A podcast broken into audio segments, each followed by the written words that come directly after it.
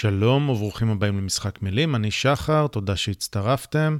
אז זהו פרק ארוך ודי כבד, אז אני אתחיל מהר, רק הקדמה קטנה, מצעד התרללת 3, מי שלא שמע, עשינו 2 מצעד התרללת בעבר, פרק 24 ופרק 32, למעשה זה מצעד התרללת הרביעי, כי היה לנו עוד פרק שנקרא היפר-אינפלציה חברתית, שדיבר על התרללת בהקשרי המהומות בארצות הברית, ולכן אפשר להגיד שזה בעצם מצעד התרללת 4, הכל נמצא בקישורים כאן בפרק, גם כל מה שנדבר עליו נמצא בקישורים, אני רק אסביר בקצרה מה זה תרללת, תרללת זה לא אנשים קיצוניים ולא מקרים קיצוניים, כי תמיד אפשר למצוא משוגעים, אנחנו מדברים על מקרים בהם הקיצוניות השתלטה על המיינסטרים, והמוסדות שלנו, או חברות גדולות, או אנשים שהם דמויות מרכזיות, עם קהל עוקבים אולי גדול, הם אלה שבעצם מפגינים תרללת.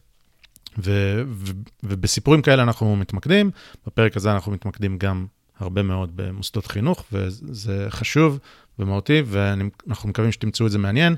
שוב, הפרק הוא קצת ארוך, ואני חושב שהוא מאוד מעניין ושווה האזנה לכולו, אבל אם במקרה אין לכם זמן או שזה כבד עליכם, אז אנא מכם תקפצו לנקודה של 1.25 שעות, בזמן של 1.25 שעות, תשמעו שם את הסיפור מבית ספר בניו יורק, מכתב שממש מוקרא בשם אומרו, אז אם אתם רוצים לדלג עכשיו 1.25 שעות ורק לשמוע את זה, אני קצת אתבייס שלא תשמעו את כל הפרק, אבל את זה אתם צריכים לשמוע, אתם חייבים את זה לעצמכם.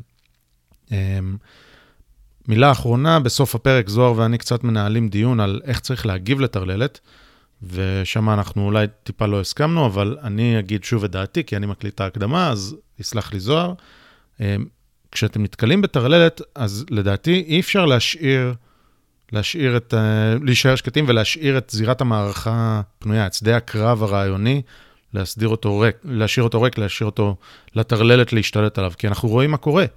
אנחנו רואים איך התרללת משתלטת על המיינסטרים במגוון תחומים, וכשלא מאתגרים את הדברים המשוגעים האלה, אז הם פשוט ממשיכים לקחת עוד ניצחון קטן, ועוד ארגון, ועוד, לא יודע, גוף פוליטי, או לא משנה, ממסדי, ולכן חייבים לאתגר את זה כל הזמן, וזה לפעמים מפחיד, לא כיף להיקרא בשמות, ואולי אנשים ישמעו את הפרק הזה ויקראו לי בשמות, אבל מכיוון שאני יודע שזה בכלל לא נכון, אז זה לא מעניין אותי. ואני מבין גם את החשש לעבודה, וחשש אולי לחברויות והכל. אני חושב שחברויות שלא יכולות להתמודד עם ויכוח רעיוני נוקב, הן חברויות בסימן שאלה, לכן, לדעתי, לתפיסתי, אני מבין שלא כולם תופסים את זה ככה. זה מאוד חשוב לאתגר את התרללת הזאת, מאוד חשוב כשאתם רואים דבר כזה, להגיד, היי, זה טירוף אבל. ונראה לי שבסוף הפרק, בוויכוח הזה, או בדיון הזה בין זוהר לבני, אתם תבינו על מה אני מדבר, וזהו, ונשמח כמובן, לשמוע אם אתם חושבים אחרת, לשמוע אם אתם חושבים שאנחנו מפרשים דברים פה לא נכון, או שזה בעצם לא תרללת ואנחנו לא מבינים, אולי לתת לנו גם עוד דוגמאות לתרללת, כי יש כל כך הרבה, הפרק הזה הוא ארוך, אבל אנחנו היינו צריכים לקזז כל כך הרבה מהרשימה המטורפת שיש לנו, יש לנו באמת חומר לעשות עוד המון פרקים כאלה בעתיד, אנחנו לא חוששים שיגמר לנו ויעזל לנו החומר. אוקיי, אז מצד התרללת 3, בלי עיכובים נוספים, קדימה. זה הזמן לשחק את המשחק.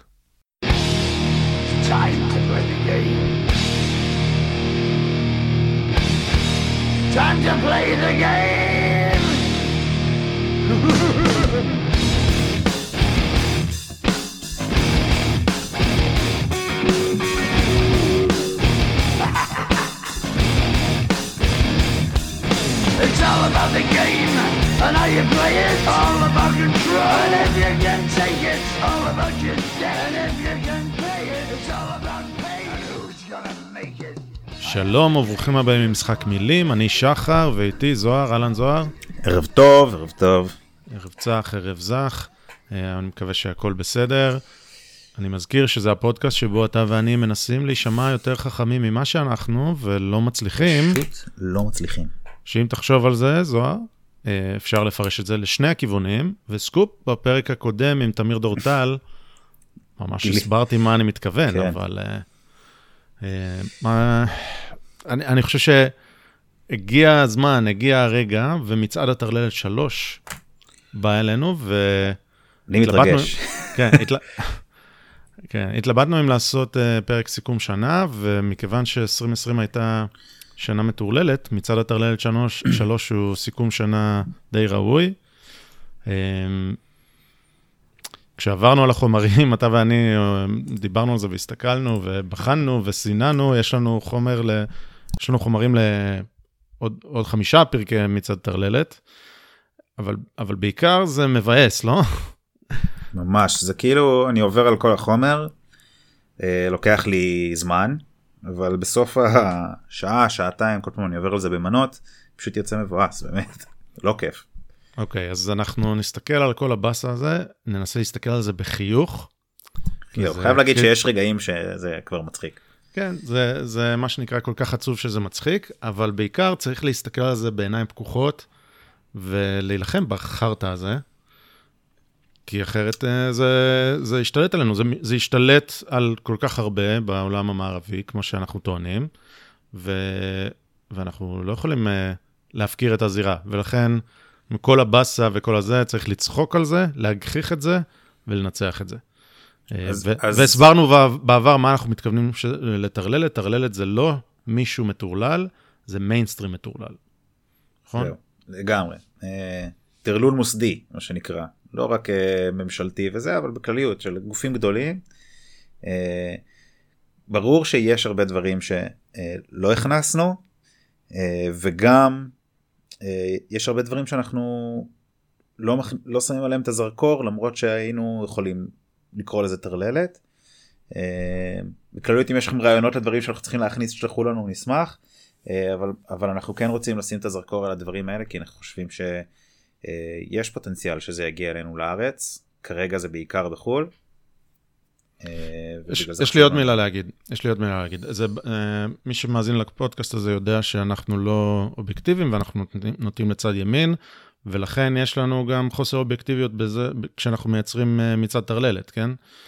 זה ברור, ולכן התרללת שנראה פה היא, אם לא כולה לגמרי, ממש כמעט כולה באה מצד שמאל, למרות שאני טוען שהרבה דברים פה הם בכלל לא אמורים להיות צד פוליטי, זה פשוט הלך רוח, אבל חוץ מהחוסר אובייקטיביות שלנו, מדובר גם בהבדל המהותי בין התרלול מצד ימין לתרלול מצד שמאל, שהתרלול מצד ימין אין לו שום כוח מוסדי, כמעט ולא. יגידו אלה שחושבים אחרת ממני שיש כוח מוסדי במוסדות דת והכל, וזה כנראה נכון, אבל דת זה לא חדש, כלומר אם תגידו, יש פה איזה רב שאומר ככה או זה, בסדר, זה לפעמים מזעזע, אני חושב שיש הרבה אנשים גם שתוקפים את זה, המוסדות הלא דתיים תוקפים את זה, והדת נמצאת כל הזמן תחת עין פקוחה ותחת ביקורת, ופשוט אנחנו אומרים, יש מוסדות דת חדשים, כן, סליחה. אני מתפרץ לך, אבל כשזה רב אומר איזה ביטוי, משהו לא בסדר, זה במהדורות החדשות, מדברים על זה.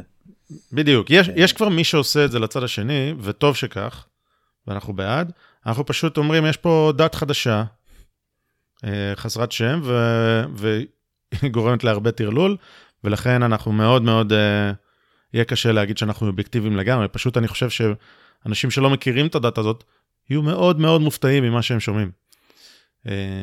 זהו, זאת ההקדמה. בוא נצלול חזק ומהר. קדימה. אוקיי, אז נתחיל בגדול 2020, בטח בעולם המערבי וארצות הברית, זה היה בסימן מלחמה בגזענות, כן? הגזענות הממסדית, חוץ מהקורונה כמובן, אבל גם הקורונה היא גזענית, כי היא פוגעת יותר בשחורים וב-black and brown bodies, אם אתה שומע את המונחים האלה. אז כל הפרק שלנו, רוב הפרק יעסוק בדברים האלה, חלק גדול מהפרק הזה. ונתחיל מעניינים של גזע וקורונה.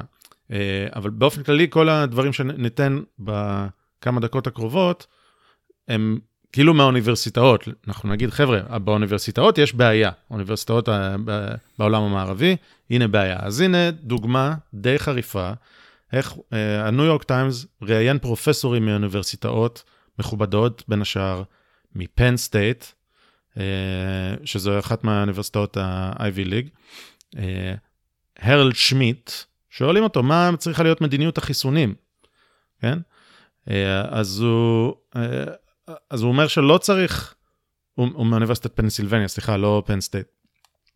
הוא אומר, צריך לשים עובדים חיוניים לפני אנשים זקנים. אוקיי, סבבה, דעה לגיטימית, אבל למה הוא צריך להסביר? למה? הוא אומר, older populations are wider. אוכלוסיות יותר מבוגרות, הן יותר לבנות בממוצע. ולכן החברה מובנית כבר לתת להם מערכת בריאות טובה שמביאה אותם לזקנה בכלל, ובמקום לתת להם עכשיו עוד קצת עם חיסון, בואו קצת level the playing field a bit, ככה הוא אומר. כלומר, לא ניתן את זה ללבנים שכבר המערכת גרמה להם להיות מבוגרים, אנחנו צריכים לגרום לזה שיהיה level the playing field. בעצם הוא אומר... נאזן את המגרש על ידי זה שעוד כמה לבנים זקנים ימותו. נכון, זה הסיבה שלו למה צריך לתת לעובדים חיוניים. אגב, יש הרבה טיעונים טובים למה לתת לעובדים חיוניים, אבל זאת לא סיבה טובה. וכמובן שהוא הרלד שמיט, אני לא יודע אם הוא יהודי או לא, אני לא אופתע אם כן, אבל הוא פרופסור במחלקה לאתיקה רפואית ומדיניות בריאותית באוניברסיטת פנסילבניה. לא סתם מישהו, אז באותה כתבה בניו יורק טיימס, היה עוד שני פרופסורים, זה לא רק אחד. שוב, זו כתבה שהניו יורק טיימס הוציא בגאווה, כן? הכותרת של הכתבה, את מי צריך לחסן קודם, זה כאילו דיון ציבורי והכל, אבל זה ממש טיעונים, אז היה עוד שניים, אחד זה מרק ליפשיץ, והשנייה, עוד שני פרופסורים, מרק ליפשיץ, והשנייה, עוד שנייה אני אתן לכם את השם שלה, אליס גולד, הם שניהם אומרים שמורים צריכים, מתייחסים למורים, האם צריך לחסן אותם קודם או לא. אז מרק ליפשיץ אומר, לא צריך לחסן מורים. למה? כי הם מידל קלאס והם לבנים, יש להם תארי קולג' וזה, לכן לא. They are often very white, ככה הוא אומר. ולעומת זאת, מהצד השני, הוא אומרת אליס גולד, אומרת, אסור לחסן מורים, צריך לחסן מורים קודם, סליחה, וההיגיון שלה הוא גם גזעי, היא אומרת, בדרך כלל הלקוחות של המורים האלה, זה משפחות שהן הרבה פעמים שחורות וחומות, אז לכן כן צריך לחסן אותם. כלומר, כל הטיעונים פה הם טיעונים, לפי כמות המלנין בעור של בני אדם, וככה אנחנו נעשה מדיניות חיסונים לקורונה. אז ככה התחלנו יפה, יש פה עוד כל מיני דברים, אבל זו התרללת שאומרת, אוקיי, פרופסורים באוניברסיטאות, שאולי הם מייעצים גם למדיניות ממשלתית, ככה הם מתחילים. אבל בואו ניתן עוד כל מיני דוגמאות מהאוניברסיטה, למה אנחנו חושבים שהמצב כזה גרוע.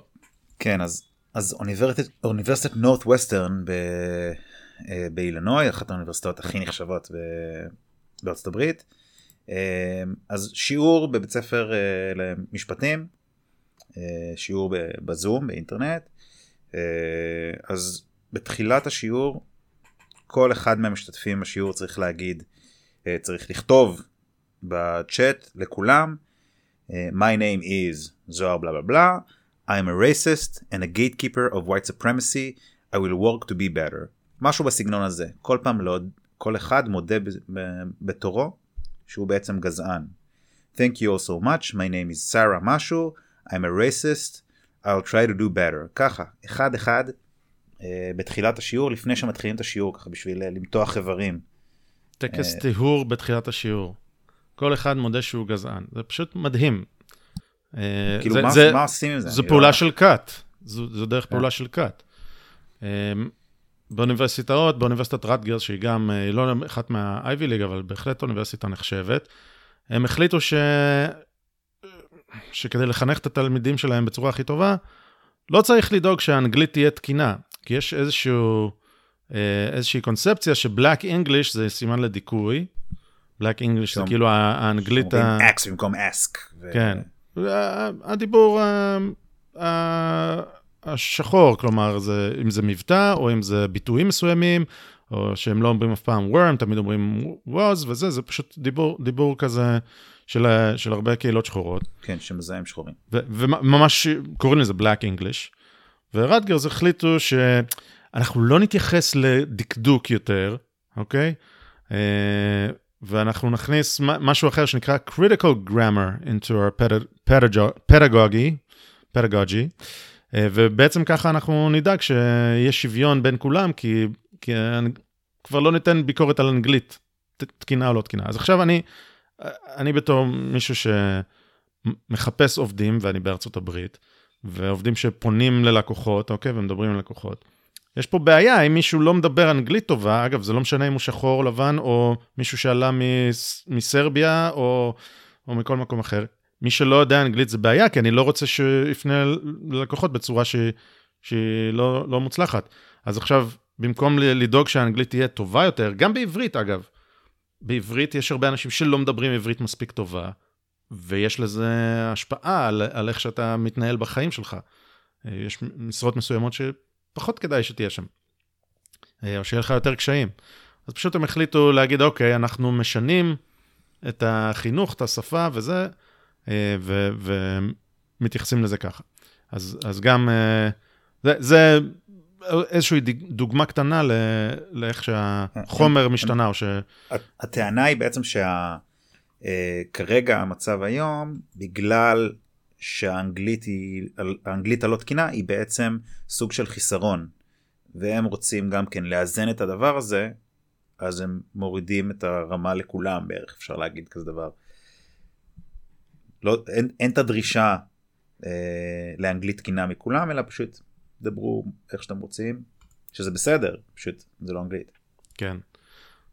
עוד דוגמה ניתן מאוניברסיטת מיניסוטה, הם ערכו סשנים של התאוששות מ-white conditioning, אוקיי? סשנים באוניברסיטה לסגל ולסטודנטים, שפשוט מסבירים לך איך אתה הולך להתאושש מה-white conditioning שלך, וכל מיני דיבורים על איך the face of white supremacy, המדריכה שהיא לבנה במקרה, שמה תמונה של עצמה.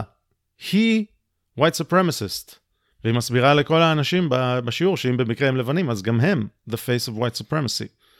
אוקיי? שיעור שלהם, סמינר שלהם, שכמובן כל מה שאנחנו אומרים, אגב, הם קישורים, לא ציינו את זה, אבל אתם יכולים לראות את השיעור במלואו. תוכנית 12 שלבים, להתאושש מ-white conditioning, זה כמו אלכוהוליסטים אנונימיים, כן? ככה שהם עושים תוכנית 12 שלבים. גם פה, אם אתה לבן, אתה צריך תוכנית 12 שלבים. מה זה אם לא גזענות בחסות האוניברסיטה? כן, פשוט טירוף. אוקיי, אז זה במיניסוטה. מה עוד, יש לך עוד דוגמאות מהאוניברסיטאות? University of Southern California, פרופסור מלמד סינית, את התלמידים שלו, גם כן זה שיעור שמצולם בזום, ורואים אותו שם אומר משהו, איזה ביטוי שגור בסינית. אתה רוצה לשים את הקטע או ש...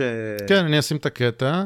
אבל צריך רגע לציין, אתם הולכים לשמוע קטע של 20 שניות, הוא מדבר ומסביר משהו בסינית, ואחרי הקטע הזה הוא פוטר או יצא לקראת שימוע לפיטורין, אנחנו לא יודעים אגב אם הוא פוטר בסוף, אבל זה לא משנה, עצם זה שלבסיס הקטע הזה הולך להיות, לעמוד לפני שימוע זה מטורף, ובואו נראה אם אתם מבינים למה מפטרים אותו. חשוב להגיד, מה שאתם הולכים לשמוע זה בסינית, כן? שיהיה ברור. אוקיי. You have a lot of honors, and this is culturally specific, so based on your native language, like in China, the common word is that. So in China, it might be nega. So there's different words that you'll hear in different countries, but they're vocal disfluencies of saying that. זהו.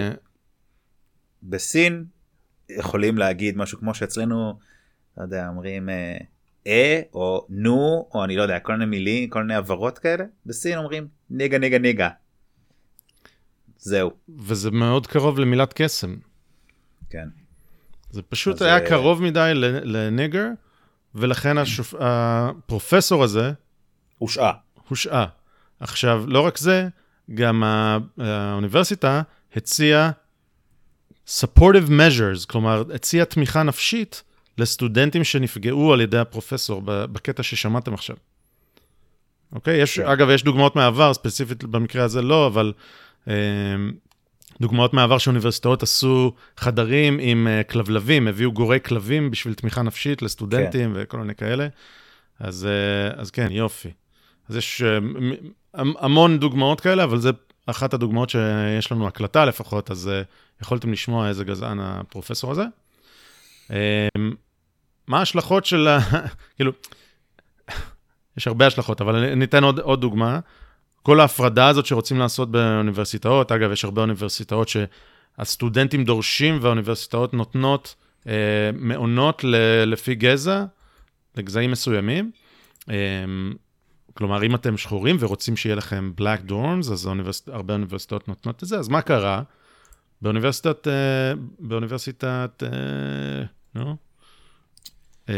דירבורן, סליחה, במישיגן,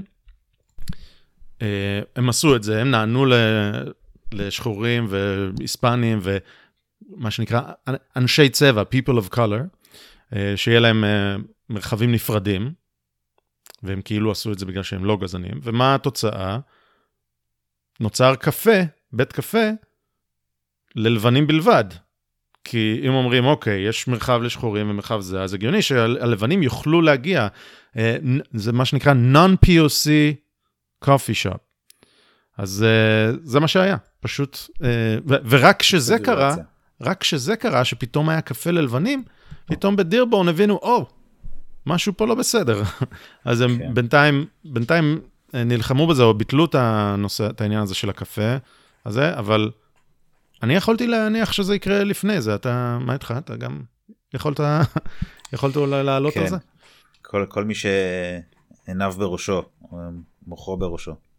כן, אז עוד אוניברסיטאות שמנסות לצאת בסדר, וזה סיפור עם קרמה טובה בעיניי, אוניברסיטת פרינסטון, שוב, אחד המוסדות הכי מכובדים בעולם, הכי יוקרתיים, האוניברסיטה הוציאה מכתב שאומרת, יש אצלנו גזענות ממסדית, אוקיי? ואנחנו עכשיו ניקח צעדים, זה מספטמבר, ניקח צעדים על ידי המנהל של האוניברסיטה, to address the systemic racism at Princeton. וזה מכתב מתרפס שאומר, כן, אנחנו רעים, אנחנו נהיה טובים יותר, אנחנו נתקן וזה. אבל למה זה קרמה טובה? חוץ מזה שזה מכתב מתרפס כזה וזה, אתה אומר, אוקיי, אולי באמת יש משהו כזה, אבל אני בספק. למה זה קרמה טובה? כי ממשל טראמפ ושרת החינוך, מזכירת החינוך, אמרה, אוקיי, אתם אומרים שיש systemic racism בפרינסטון? זה נגד חוק פדרלי. אסור שיהיה systemic racism, ולכן, הנה, אנחנו מפעילים נגדכם חקירה פדרלית, וזהו, פרינסטון עכשיו בחקירה פדרלית. בגדול היא כותבת ככה, On September 2nd, you admitted Princeton's educational program is and for decades has been racist. Among other things, you said racism and the damage it does to people of color persists at Princeton. ובגדול, אומרים, וואלה, זה מה שאתם עושים שם? חקירה פדרלית. אז הניסיון לצאת בסדר בעצם מביא להם חקירה פדרלית על הראש.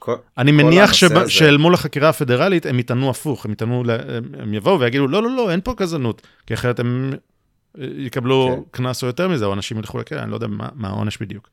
אבל אני מעריך שהם ינסו להתגונן מפני החקירה הפדרלית, ולא יגידו, כן, כן, אנחנו רעים, אנחנו רייסיסט, הנה, קחו, תראו את כל החומרים שאנחנו רעים, אני מניח שהם ינסו להתגונן. אז זה מראה כמה זה סתם virtue signaling. זהו, כל הנושא הזה של virtue signaling, זה באמת, אנחנו נראה פה עוד דוגמאות בהמשך גם, זה משהו שצריך לשים לב אליו, כי זה על פניו נראה לא מזיק,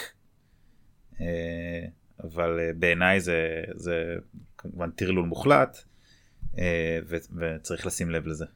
אתה יכול אולי להסביר במילה למה לדעתך זה כן מזיק מתחת לפני השטח? אז בגדול זה, יש פה סוג של גזענות של ציפיות נמוכות.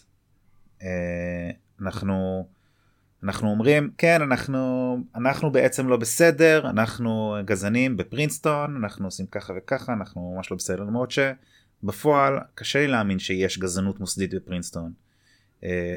זה בעצם שם את הזרקור על ההבדלים ועל הפערים אולי שיש, ועל זה שרוב האוכלוסייה שמגיעה לשם היא לבנה, והאוכלוסייה שמגיעה לשם היא לבנה,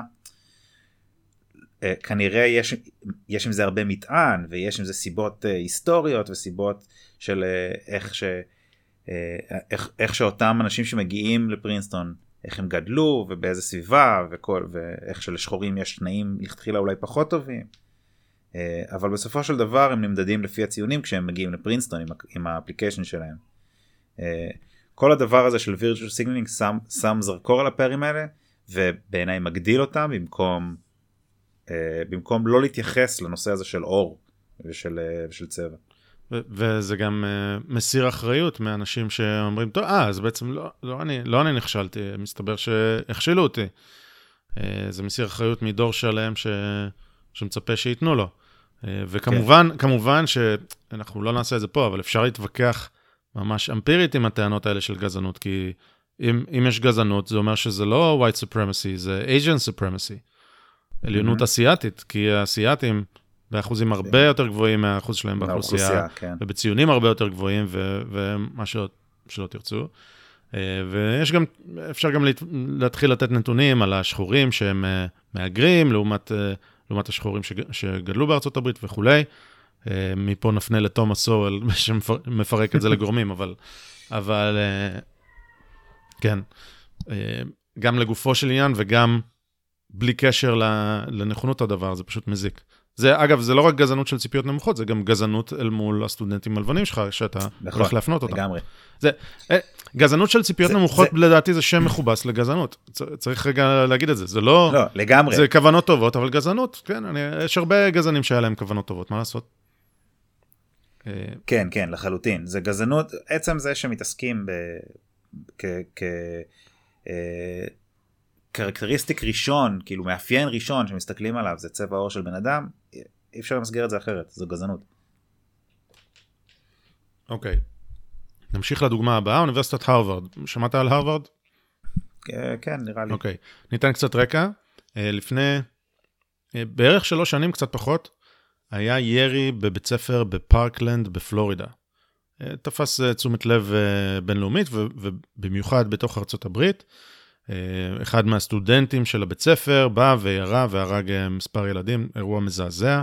היה שם כשלים רבים של המשטרה ושל ה-FBI לפני, היו אמורים לבקר לו בבית, 16 תלונות היו על הילד הזה וכל מיני כאלה. אבל הרקע הוא אני נותן את הרקע הזה כי אחרי הירי הזה, היה מספר ילדים מאותו בית ספר, שנתגלו כמוכשרים או כטוענים טובים על מה צריך לעשות מעכשיו, שקידמו אותם כדמויות ציבוריות, אוקיי? 5, אולי 6 ילדים, וכולם טענו שצריך לעשות חוקים למניעת נשיאת נשק, כלומר לחוקי רישיון נשק, אוקיי? לבטל את היכולת ברישיון נשק וכל מיני כאלה, gun laws, מה שנקרא, ויכוח מהותי מאוד גדול בארצות הברית, כמו שרבים... אתה אומר, 4 אלה לקחו את הצד שמזוהים. אני אומר, כולם לקחו את הצד השמאלי, מלבד אחד. קוראים לו קייל קשוב, הוא במקרה יהודי, והוא אמר, לא, הפתרון הוא לא גן לוז, אלא הפתרון הוא דווקא התיקון השני לחוקה, הפתרון הוא חינוך, הפתרון הוא שהרשויות אכיפת החוק יהיו כך וכך, לא משנה, טיעונים, בסדר? אבל קייל קשוב הזה היה החריג בנוף, הוא לא נדחף על ידי התקשורת כמו כל השאר. השאר באמת היה להם טאון הולס ב-CNN, והיה להם עצרות שעשו בשבילם וזה, ואגב, סחטן עליהם. אבל קל קשוב סומן כמי שאומר את הדעה לא נכונה, אחרי הדבר הזה, עוד קורבן ירי, או אירוע ירי, אומר דברים כאלה. יופי. אבל הוא חכם, צעיר, חכם, מבטיח, והוא התקבל להרווארד. אוקיי? יפה לו. יפה לו, הרבה אנשים רצו את הראש שלו במרכאות, ואז פרסמו חברים שלו לשעבר, שבגיל 16 הייתה להם איזושהי התכתבות פנימית, לא משנה אם זה וואטסאפ או איזה מסמך גוגל או לא יודע מה.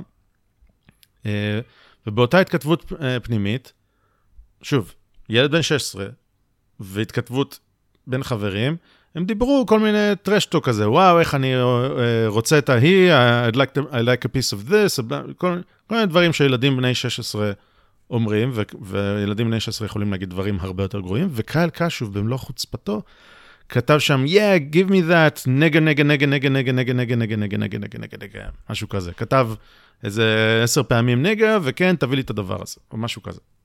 אוקיי? זהו, אז הוא כתב את זה, ומה הרווארד עשתה? הרווארד ביטלה את הקבלה שלו להרווארד, הוא לא הולך להרווארד, לא הלך, וזהו, זה בגלל הלחץ, זה בגלל שילד בן 16 אמר פעם משהו כזה בשיחה פרטית בטקסט, אני חושב שיש פה הרבה שכבות למה לא בסדר פה, החברים שלו שבגדו באמון שלו, האנשים שלוחצים על הרווארד, זה שהרווארד מתעסקים בזה, אז גם אפשר להגיד שהוא לא בסדר, אפשר להגיד לו נו נו נו וזה לא יפה וזה, אבל עדיין מדובר על ילד בן 16, גם אם הוא עשה טעות ואמר את מה שהוא אמר, גם אמר kill all the Jews, הוא כתב שם ראיתי באיזשהו מקום, kill all the fucking Jews או משהו כזה. כן, הוא יהודי דרך אגב. כן, יהודי, בסדר, ברור שהוא נראה, כן, מה זה ברור? נראה שהוא לא התכוון לזה בקטע אמיתי, אבל ילד בן 16 זה לא אמור להשפיע כמה שנים אחרי זה הקבלה שלו להרווארד, באמת. כן, השאלה האם יש יכולת לכפר על טעות שעשיתי בגיל 16? האם יש יכולת כזאת, אוקיי? בגיל 16 אני גם עשיתי כל מיני טעויות, אבל האם זהו? הסתיים, אני אבוד אם עשיתי טעות או לא, ולפי הרווארד, כן, אי אפשר לכפר על טעות שעשית בגיל 16. גם אם אפשר להתווכח אם זו בכלל טעות, אבל, או מה המשמעות של הטעות הזאת, אבל זהו, אי אפשר. אין כפרה, אין מחילה. אז זהו, אז זה אוניברסיטת הרווארד, אבל יופי, זהו, אנחנו מדברים על אוניברסיטאות, וכן, סבבה, יש כמה אוניברסיטאות, נכון, זה אוניברסיטאות בחירות ונחשבות, אבל יאללה, אתה יודע, זה בפרינג'. לא שזה בפרינג', הרבה אנשים אומרים, כמו ש-boys will be boys, אתה יודע, אז אומרים, בקולג', אתה יודע, קולג' כמו בקולג', סבבה, אנשים יוצאים מזה, מתבגרים, ונגמר, זה הכל טוב. לא, זה לא רק זה, זה גם הפרופסורים, שמי שממשיך לפרופסורה וזה, זה אנשים שמתעסקים בפילוסופיה, הם במעין בועה אקדמית משלהם, והם לא בחיים אמיתיים, זה נשאר שם, זה לא זולג, באמת, ועובדה שכל הדוגמאות שלנו הם מהאוניברסיטאות. אוקיי, אז בואו נצא מהאוניברסיטאות. ונדבר רגע על מוסדות אחרים. הנה מוסד אמריקאי שנקרא הסמיתסוניאן, שזה כמו מוזיאון ישראל. אוקיי? זה במוזיאון בוושינגטון, והם הוציאו ברושור שמסביר מה זה whiteness. אוקיי? ומה זה white culture in the United States, ודברים שצריך לדבר עליהם. Let's talk about race. אז מה זה הדברים שהם חלק מ-whiteness? אגב, זה כמובן מוצג כ-whiteness זה משהו שלילי, זה לא משהו חיובי. צריך להילחם ב-whiteness, וכשלומדים את כל הלימודים האלה בקולג' אז whiteness זה משהו לא טוב. וככה זה ממוסגר גם פה, אבל הנה, איזה דברים מאפיינים whiteness. לדוגמה, המבנה המשפחתי. אנחנו נדבר על זה אחר כך, כי המבנה המשפחתי נמצא תחת מתקפה באופן כללי. אבל המבנה המשפחתי של אבא, אמא וילדים, הדגש של השיטה המדעית, הוא חלק מ-whiteness. אתיקה של עבודה, זה חלק, hard work is key to success. זה משהו מ-whiteness, אוקיי? עוד דברים, עמידה בזמנים. עמידה בזמנים זה whiteness.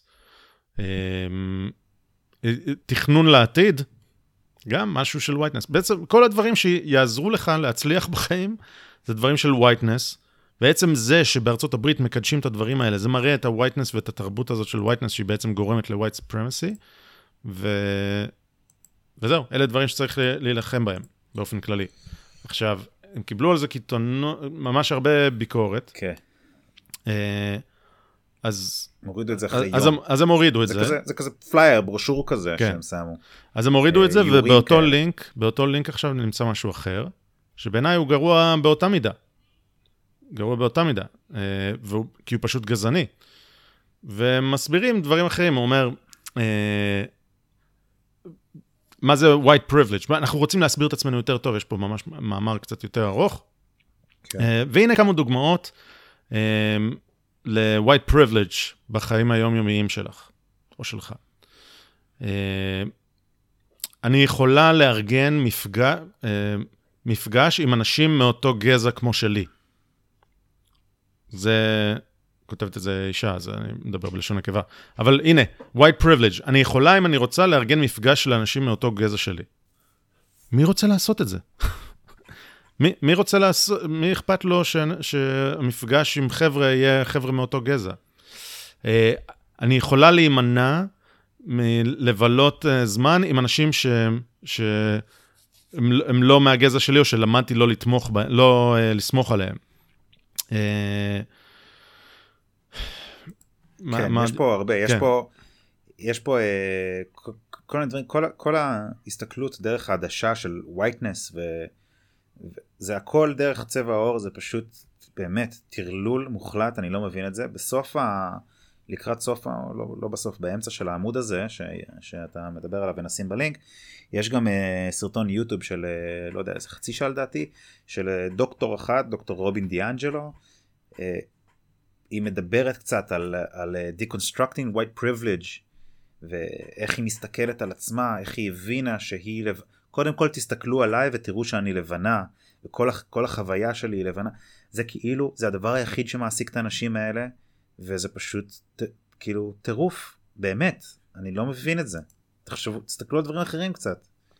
אז דוקטור רובין דיאנג'לו הזאת, צריך להגיד, היא לא סתם מישהי, יש לה את הספר שהיה זמן רב, מספר אחד בארצות הברית, כן. ברשימת רבי המחר, נקרא White Fragility, שבריריות לבנה, והיא מתארת שם כמה שהיא גזענית, כי היא לבנה, וכמה שאתם הקוראים, אם אתם לבנים אז אתם גם גזענים, אם אתם לא לבנים אז אתם קורבנות של הקוראים הגזענים שלי, וזה היה רב מחר. אז היא אגב עושה הרצאות לגופים ממשלתיים, במיליוני דולרים והכל, וגם פה, בסמיתסוניאן, יש וידאו שלה שוב, והיא לחלוטין גזענית. זה הסמיתסוניאן, תענוג. אז סבבה, אז לקחנו את זה מהאוניברסיטה למוזיאונים, עדיין נשארים באליטה ועם דוקטור דיאנג'לו, אבל הדבר הזה משפיע, עובר למקומות אחרים, זה משפיע על החיים של כולנו, ועוד דוגמה למשל. רגע, נתנו את הדוגמה קודם של הרופאים שממליצים איך לעשות מדיניות חיסוני קורונה, אז הנה דוגמה נוספת, כן, סליחה. אז זהו, אז יש מכתב של 1,000 עובדים מה-CDC, CDC זה Center of Disease Control and Prevention, זה בעצם גוף שמחליט על מדיניות של ארצות הברית נגד מגפות ומחלות, ו1,000 עובדים, מה-CDC, כתבו מכתב ליושב ראש המכון, שאומר בעצם שהם רוצים להחשיב את declare racism as a public health crisis. يعني, גזענות היא משבר בריאותי, וצריך לטפל בזה. והם מדברים פה, at the CDC, we have a powerful platform for which we can create real change. אז הם אומרים, שאם נחשיב את הגזענות כ-public health crisis, אז יש אפשרות להשפיע על הכוחות ועל המדע, בשביל להתעמת עם ה-insidious threat, עם האיום המרושע של ה-health of our entire nation. בעצם מסתכלים על גזענות כבעיה בריאותית שצריך לטפל בה, וזו עבודה של ה-CDC לעשות. כן, אוקיי, בסדר זוהר, זה מזעזע, אבל שמע, אתה מדבר איתי על חוגים אינטלקטואליים כאלה, זה אנשים שיצאו מהקולג', כן? CDC, אתה מדבר איתי על מוזיאונים, מי רואה מוזיאונים? כאילו, זה עדיין מאוד מצומצם. הקרם של הקרם. כן, הקרם של הקרם, בגדול זה לא משפיע על הדברים של ההמונים, כן? אז בואו ניתן דוגמה על ההמונים. NBA, מכיר?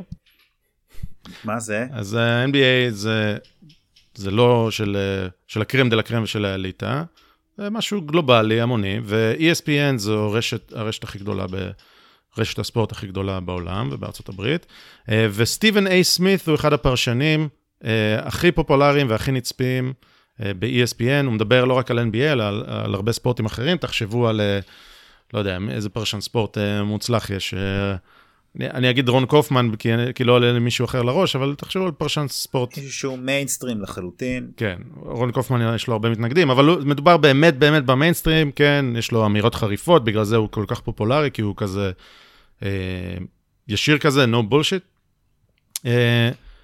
אז הוא מדבר ומפרשן את העובדה שסטיב נש קיבל לעונה הבאה, או לעונה הקרובה, להיות המאמן של אחת מקבוצות ה-NBA, של הברוקלין נץ.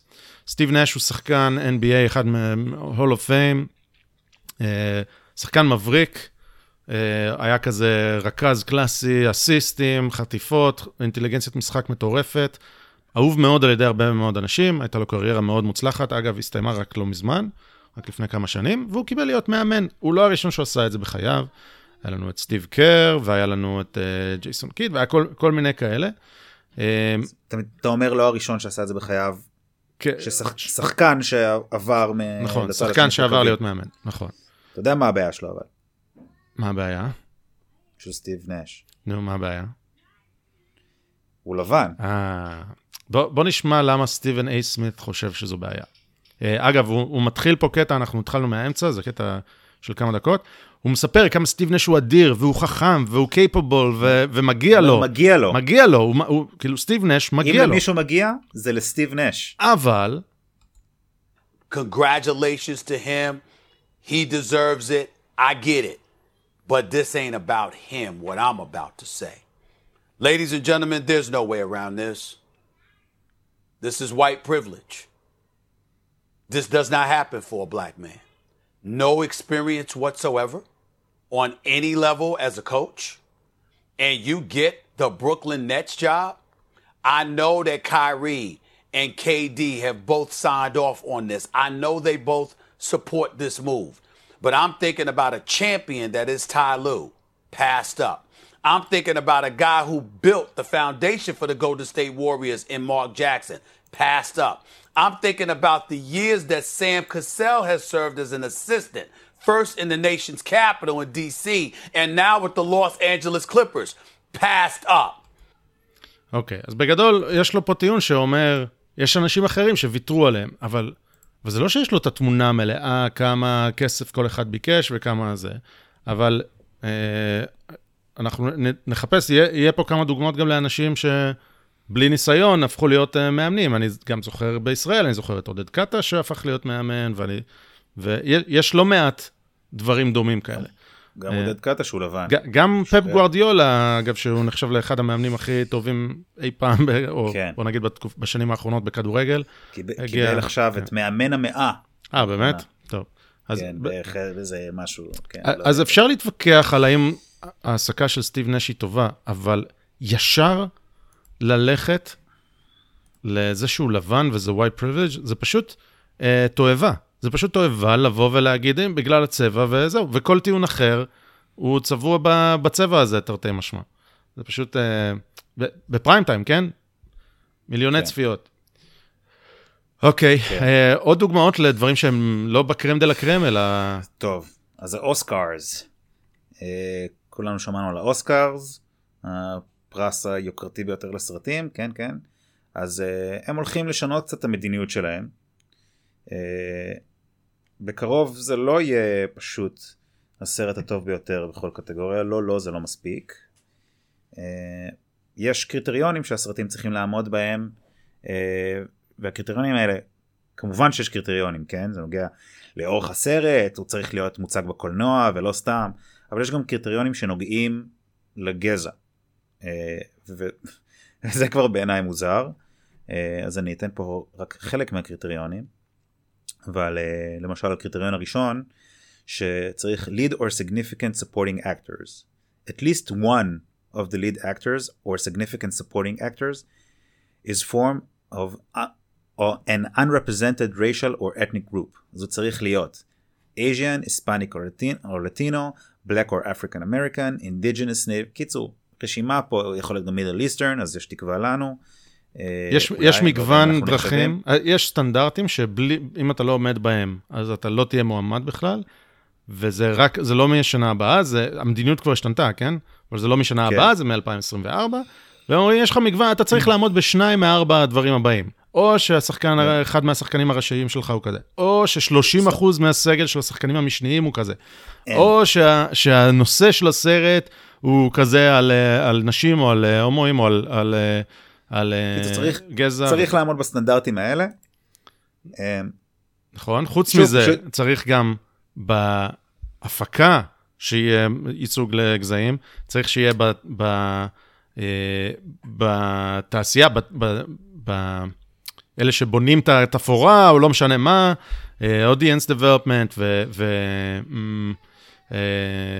training opportunities, אתה צריך, אם אתה רוצה להיות מועמד, אתה צריך, יש לך תסריט נהדר, אבל אם התסריט הזה הוא על עיירה בקנטקי, לא טוב. אז אתה לא יכול להיות מועמד בהגדרה, כי שם אתה מדבר על קהילה לבנה, וזה, ניקח את הילבילי אלג'י, כי זה סרט שיצא לו מזמן, אתה רוצה לעשות סרט שם, שכולם לבנים, זהו, כפות, נגמר. אתה לא יכול להיות מועמד, גם אם זה יהיה השחקנים הכי טובים, והסרט הכי טוב, והתסריט הכי טוב, זהו, אתה בחוץ. כן. למי זה נראה רעיון טוב? למי זה נשמע רעיון טוב? מעניין מה קורה בכזה סרט של, לא יודע, שחקן בודד, יש כזה דבר, אני בטוח שיש. לא, זה, כן, אין לי מה להגיד, לא יודע, זה פשוט הזוי שהדברים האלה קורים, ואנשים, יותר מבן אדם אחד מסתכל על זה, ואומרים, זה רעיון טוב, בוא נלך על זה. גם למשל, את הדוגמה הזו, בבית ספר בסן פרנסיסקו, בית ספר תיכון, שינה את השם שלו מאברהם לינקולן היי סקול, בגלל כאילו הסיר את השם של אברהם לינקולן בעצם מהבית ספר, בגלל שהנשיא לשעבר לא הפגין מספיק את החשיבות של Black Lives Matter אליו. זאת אומרת, הוא לא הראה שהוא מספיק, שהוא חושב שחיים של שחורים שחיי שחורים חשובים מספיק, הוא לא הראה את זה מספיק, ולכן הורידו את הסירות השם שלו מהבית ספר התיכון הזה. הסיבה היא אגב, כי בתקופתו עדיין הרבה אדמה של אינדיאנים נלקחה והכל, אבל אנחנו מדברים על אברהם לינקולן, כן? האיש שהלך למלחמה כדי, לא משנה ההיסטוריה בדיוק ומה הסיבות והכל, אבל המלחמה ששימה את העבדות. אגב, זה מה שתפס את עינינו בכותרת, אבל יש פה הרבה מאוד בתי ספר בסן פרנסיסקו ששינו להם את השם, בין השאר של ג'ורג' וושינגטון, זה כמו שבישראל ישנו את השם של בן גוריון, כי הוא הפלה את האצ"ל, כן? כן, זה פשוט השם של אברהם לינקולן, פשוט קפץ, כי זה... נכון, זה פשוט הכי ברור שהוא אבסורדי, כן. וגם הרברט הובר שהיה נשיא, וגם תומאס אדיסון, שהיה אחד מהממציאים והמפתחים של התעשייה האמריקאית, בין השאר גם בית ספר דיאן פיינסטיין, שהיא סנטורית היום, אז גם דיאן פיינסטיין סומנה כלא בסדר, לא ברור למה יש עליה בית ספר, היא כנראה תרמה, אבל הסירו את השם שלה, כי היא אפשרה חופש דיבור באחד האירועים שלה או משהו כזה. אז זהו, זה בתי ספר בסן פרנסיסקו, או בעצם מועצת העיר של סן פרנסיסקו החליטה שלא טוב, לינקולן, לא טוב. גזען. כן, אז נראה לי שזה כבר מחוץ לאוניברסיטאות, בוא ניתן עוד דוגמה. דוגמה מחוץ לארצות הברית, נלך לאנגליה. היה מקרה מאוד מאוד מאוד מטריד, שמישהו כתב משהו לא יפה, ואולי אפילו גזעני, באינטרנט. אוקיי? במידלנד, בווסט מידלנד, באנגליה. אז המשטרה נכנסה מיד לפעולה, כי מישהו כתב משהו גזעני, ועשתה מבצע כנראה מאוד מורכב ומסובך, והוציאה הודעה, arrested, hashtag arrested, יש, סוף סוף זה, אני אקריא את זה באנגלית. We were alerted to a series of racist messages sent to a footballer today. and after looking into them and conducting checks, we have arrested a boy. The 12-year-old has been taken into custody. רגע, מה? אז שחקן כדורגל, אני לא יודע אם זה שחקן, אתה יודע, מקצוען, שבוא נגיד שהוא לא, אם הוא שחקן מקצוען, אז הוא לא מדוכא בדיוק בחברה האנגלית. אבל הוא קיבל הודעות, והמשטרה עצרה ילד בן 12. ואז, לא רק שהיא עשתה את זה, היא התגאתה בזה, והוציאה את ההודעה הזאת, ומסיימת, בתודה לכולם שהעלו את זה, racism won't be tolerated. ואז הודעה היום... אין להם משהו טוב יותר לעשות. ואז הודעה מיום למחרת, רגע, הוא נשאר כל הלילה ככל הנראה, יום למחרת, the 12-year-old boy arrested in connection to the racist social media messages has been released under investigation while our inquiries continue. בעצם, הילד בן 12 הזה נשאר כל הלילה, ושחררנו אותו כנראה עדיין תוך חקירה והכל. וואו. אבל שמע, בווסט מידלנד כנראה שאין דברים טובים לעשות, חוץ מהדבר הזה, ולהתגאות בזה. אבל אופס, רגע, בדיוק באותו זמן שהם הוציאו את הציוץ הזה, היה רצח כנראה על רקע איסלאמי, עם מצ'טה של מישהו שנרצח ברחוב בווסט מידלנד, ששחטו אותו עם מצ'טה. עכשיו, לא, אני לא אומר, הם התעסקו בילד, אז לא, אז בגלל זה הם פספסו את הרצח? לא, כי זה יהיה פשטני ומטופש. אבל אני רק אומר, זה לא שהם יושבים כל היום על התחת וזה. יש בעיות, כי העולם מסובך, אבל בטח שלא אחת הבעיות המרכזיות בעולם הזה, זה ילד בן 12 שאני לא יודע אפילו מה הוא כתב, זה לא כל כך משנה, כי הוא ילד בן 12 ולא צריך לעצור אותו ללילה שלם. הגאווה וההתגאות בזה, וההשטג arrested וזה, אני לא מבין מי מצייס את הדבר הזה, מי לא נבוך עד עמקי נשמתו שזה מה שקרה. בסדר, אולי צריך, אני לא בעד, כן? אבל נגיד, יש לכם חוקים וזה, צריך לעצור אותו, אוקיי, זה משהו שצריך, לא יודע, להגן על הילד, להתייחס לזה קצת אחרת, לא, הם מתייחסים לזה כאילו הם תפסו עכשיו את אדולף. כן, מעניין מה החוקים באמת, בנוגע לדברים האלה באנגליה, אצלנו, אני חושב, לשמחתי, אין חוקים נגד גזענות, כאילו... יש הסתה לגזענות. גזעניות, יש הסתה לגזענות, שאני לא יודע מה זה אומר בדיוק. אבל זה נכנס תחת... כן, זה נכנס תחת המילה הסתה, זה כאילו, כל עוד זה הסתה, אז זה הסתה. מעניין מה קורה באנגליה עם החוקים האלה. לא יודע. כן. בוא, אני אתן עוד איזו דוגמה. חברת IBM, גם לא חברה קטנה, רצתה להדגים גם שהם virtue signal, להדגים שהם בסדר, וזה יחסית חדש, לפני כ10 ימים, והם אומרים, אוקיי, בוא נשים עובדים של IBM, שיספרו את הסיפורים החזקים שלהם, על גזענות ודעה קדומה בעבודה, כלומר, בוא נביא עובדים של IBM שיסבירו כמה ב-IBM הם סובלים מגזענות. אז, יש פה מישהי שמספרת, איך שאולי מסתכלים עליה עקום, איך שזה, אוקיי, סובייקטיבי לגמרי, אבל אני אומר, IBM מרצון שמים את עצמם על המוקד, זה מזכיר לי את הסיפור של פרינסטון, שאומרים, כן, אנחנו גזענים, אז הנה כמה אנחנו גזענים, אנחנו נשתפר. אז אני אומר, אם אתם גזענים, אז צריך לשלוח אתכם לכלא. אבל אני חושב שאתם תתגוננו, אתם לא תגידו שאתם גזענים בבית המשפט.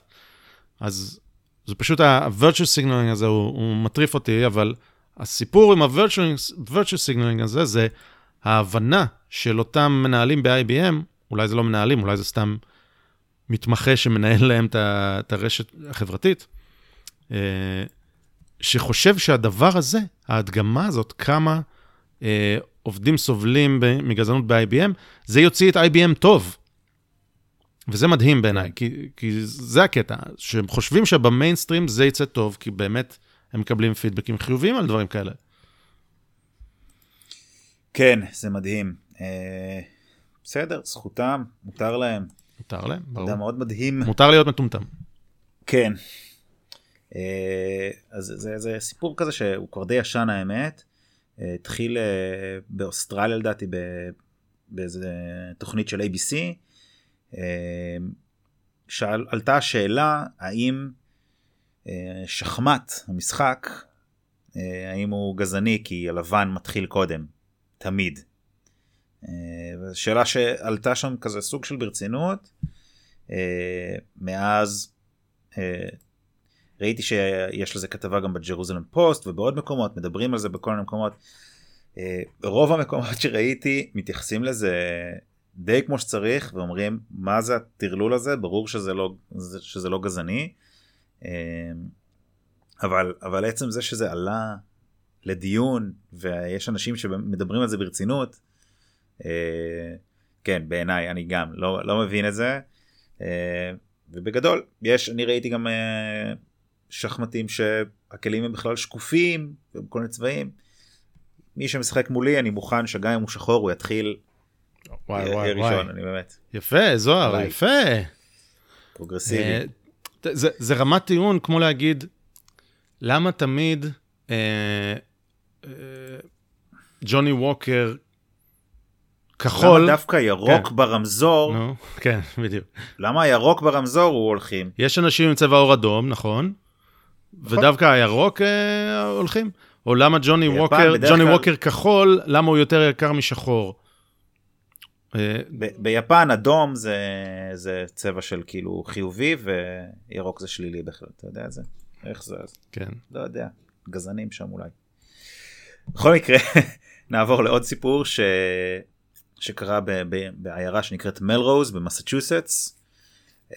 זה סיפור די אזוטרי כזה, התלבטנו אם לשים אותו, אבל החלטנו שלשים אותו כי האדם הבודד שמדובר עליו זה ראש העיר של העיירה הזו, מלרוז. הוא ציוץ מראה תמונה, בתמונה יש שלט של כזה עבודות בכביש, והשלט אומר the safety of all lives matter. ואז הראש שלט כזה של זהירות, של זהירות עבודות בכביש. שימו לב, the safety of all lives matter. והוא אומר, I've just been made aware that the following traffic sign has been displayed in Main Street. I've ordered that it be taken down immediately, and I'm taking steps to find out how this happened. איך זה קרה הדבר הנורא הזה שיש שלט שאומר שכל החיים חשובים. I apologize to the residents of Melrose. זאת אומרת, הוא כל כך, עד אם כן נשמתו, הוא ירד לעומק הדבר הזה, יבין מי שם את השלט הזה. אז ברור שיש פה איזשהו, כאילו, יש פה איזו אמרה ב-All Lives Matter, כן? זה משהו שהוא בא כקונטרסט ל-Black Lives Matter, כי זה לא, הטענה היא פה שלא רק חיי יש חשובים, אלא גם יש Blue Lives Matter, ויש All Lives Matter, אז ברור שיש פה איזושהי אמרה, אבל זה לא צריך לזעזע אף אחד. ובאמת זה בן אדם אחד, זה כאילו שונה ממה שאנחנו בדרך כלל עושים, אבל הבן אדם הזה חושב שזה מה שיקדם אותו בשדה הפוליטי. כלומר, יכול להיות שהוא מזדעזע באמת, אבל זה גם מראה, אתה יודע, איזה סוג בן אדם זה שבחרו אותו, ולכן בעצם איזושהי דמות ציבורית כזאת, זה כן, שוב, התלבטנו אם להכניס את זה, אבל זה כן כנראה נכנס לקטגוריה הזאת. טוב. בוא נשאר בשלטון המקומי בארצות הברית. יש בלוס אנג'לס, יש תובע מחוזי חדש. עכשיו, בארצות הברית, התובע המחוזי נבחר, זה דמות פוליטית, זה כמו, כן, קיצר, הפרקליט המדינה, סוג של, באזורים מסוימים, אז בלוס אנג'לס, והוא נבחר לאחרונה, בעבר הוא היה התובע המחוזי של סן פרנסיסקו, ויש הרבה שטוענים שהוא ממש הרס שם את מערכת אכיפת החוק בסן פרנסיסקו, אבל זה ברור שאלה אנשים שחושבים אידיאולוגית שונה ממנו, אז בוא נבחן אותו לפי איך שהוא יצליח ב-LA. אז הוא מיד כשהוא נבחר, הוא התווה את המדיניות שלו. ובמדיניות שלו בגדול, בגלל גזענות, הוא הולך פשוט לא לטבוע הרבה מאוד פשעים. אוקיי? יש לו רשימה ארוכה של פשעים שהוא החליט שהוא לא הולך לטבוע. בין השאר, השגת, trespassing, השגת גבול, הפרת הסדר, קטינים עם אלכוהול, נהיגה בלי רישיון, איומים,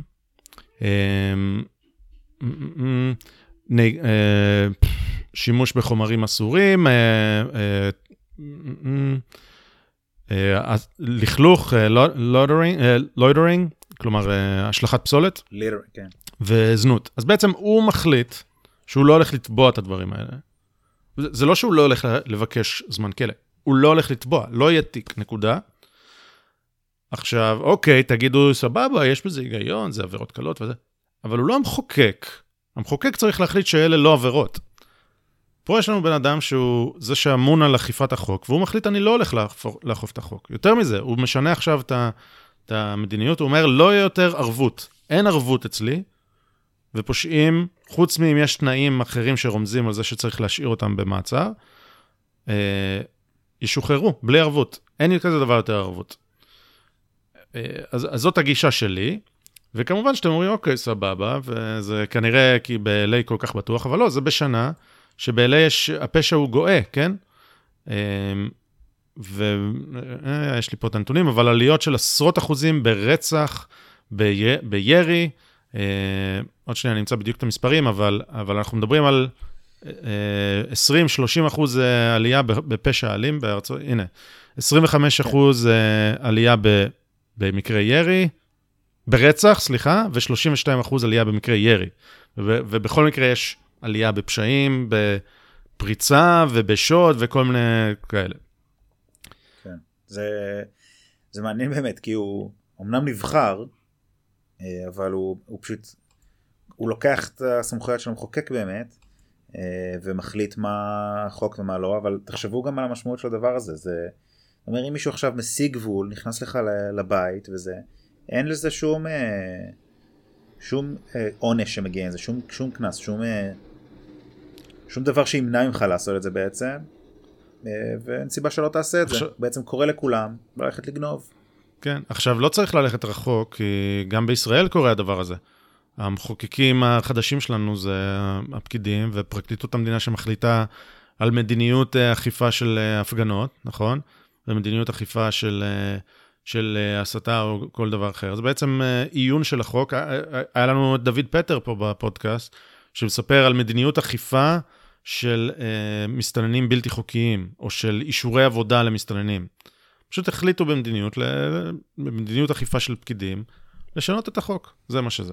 אז בעלי זה פשוט קורה בבת אחת, על ידי מישהו שעושה את זה בנאום, ועם קשר ישיר לפשיעה, והכל בתואנה של גזענות. הוא אומר, יש הרבה שחורים שנעצרים, לכן אנחנו לא נעצור. כן. אוקיי. יס. נפלא. נגיע יותר קרוב הביתה? יאללה. אם כבר הזכרנו את הפקידים בישראל? כן. אז יש ציוץ נהדר של שלי יחימוביץ', חברת הכנסת לשעבר, היום בתאגיד. היא כותבת ככה: הבת שלי הזמינה בדיקות DNA ב-MyHeritage. למרבה הצער, אני 100% אשכנזיה ו100% יהודייה. מזדהה עמוקות עם המאבק המזרחי, תפיסת עולמי אוניברסלית ושוויונית, בלא הבדל גזע, דת, מגדר ומוצא, והחלתי בסתר לאיזה 1% מזרחי ו1% לא יהודי במינימום, אבל מילא. היא ממש בצער רב וביגון עמוק היא גילתה את זה. זה פשוט שנאה עצמי, אני לא יודע למה, כאילו, למה זה כל כך חשוב לאנשים, באמת, יגידו לי שאני, לא יודע מה, חצי צ'רקסי, חצי דולפין, אני אגיד סבבה, לא אכפת לי. כן, די מדהים שגם זה, משהו שהרגישה שהיא חייבת לחלוק, על כמה שהיא מתבאסת שהיא 100% אשכנזיה ו100% יהודיה, זה פשוט מטורף.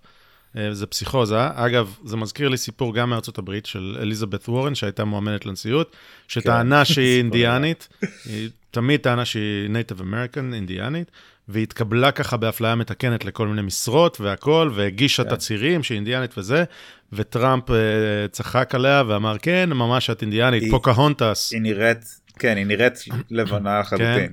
אז הוא התחיל לקרוא לה פוקהונטס והכחיך אותה, ואמר לה שאם תוכיחי שאת אינדיאנית, אני אתרום $1,000,000 לצדקה שלך או משהו כזה. ואז היא עשתה בדיקה גנטית כדי להוכיח שהוא טועה. ונתגלה שיש לה 3 חלקי 1024, אם אני זוכר נכון, הפרטים כרגע ברוכים ממני, אבל משהו כאילו מגוחך, דם שהוא לא לבן וכנראה מאזור האמריקות. אוקיי? לא, זה אפילו, זה יכול להיות סתם גם שבט, לא יודע, משהו בדרום אמריקה, או לא יודע, ספרדי כזה, זה לא, אתה יודע, זה לא שבט השושוני במונטנה, או משהו כזה, או קומנצ'י. והיא עשתה סרטון שמראה, הנה תראו, אני כן אינדיאנית וזה. אגב, היא בערך שליש מהאמריקאי הממוצע בכמות הדם המעורבב שלה. בממוצע יש הרבה יותר דם אינדיאני אצל האמריקאי הממוצע, וזה מזכיר לי את זה, כי פשוט, אתה יודע, אגב, בוועידת המפלגה הדמוקרטית לקראת הבחירות, מה שהיה באוגוסט, אז היה להם כל מיני פאנלים, פאנל LGBT ופאנל על גזע וזה, והיה Native American panel. וכמובן שהביאו את Elizabeth Warren להשתתף בפאנל הזה. זה פשוט מדהים, זה פשוט מגוחך. כל ההתעסקות בזה. אגב, אני חושב שטראמפ, מה שהוא היה צריך לעשות, הוא היה צריך לתרום לצדקה שלה 3/1024 ממיליון. כלומר, היה צריך לתרום, אתה יודע, $2,100, כי היא צודקת, בשביל טרולינג. אבל, כן, אוקיי, אז תודה לך, שלי.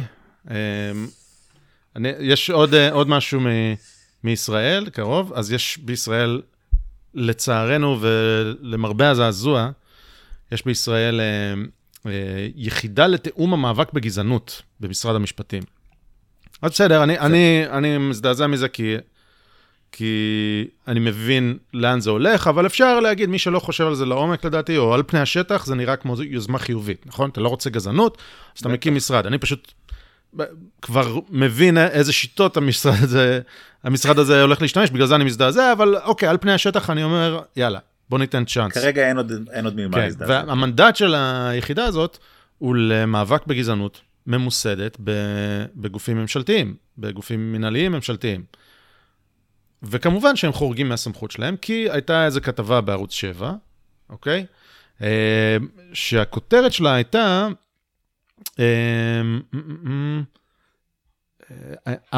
הנה, זו הכותרת, סליחה, ערבי קיבל דוח והצית מבנה בעיריית ירושלים. זו הכותרת.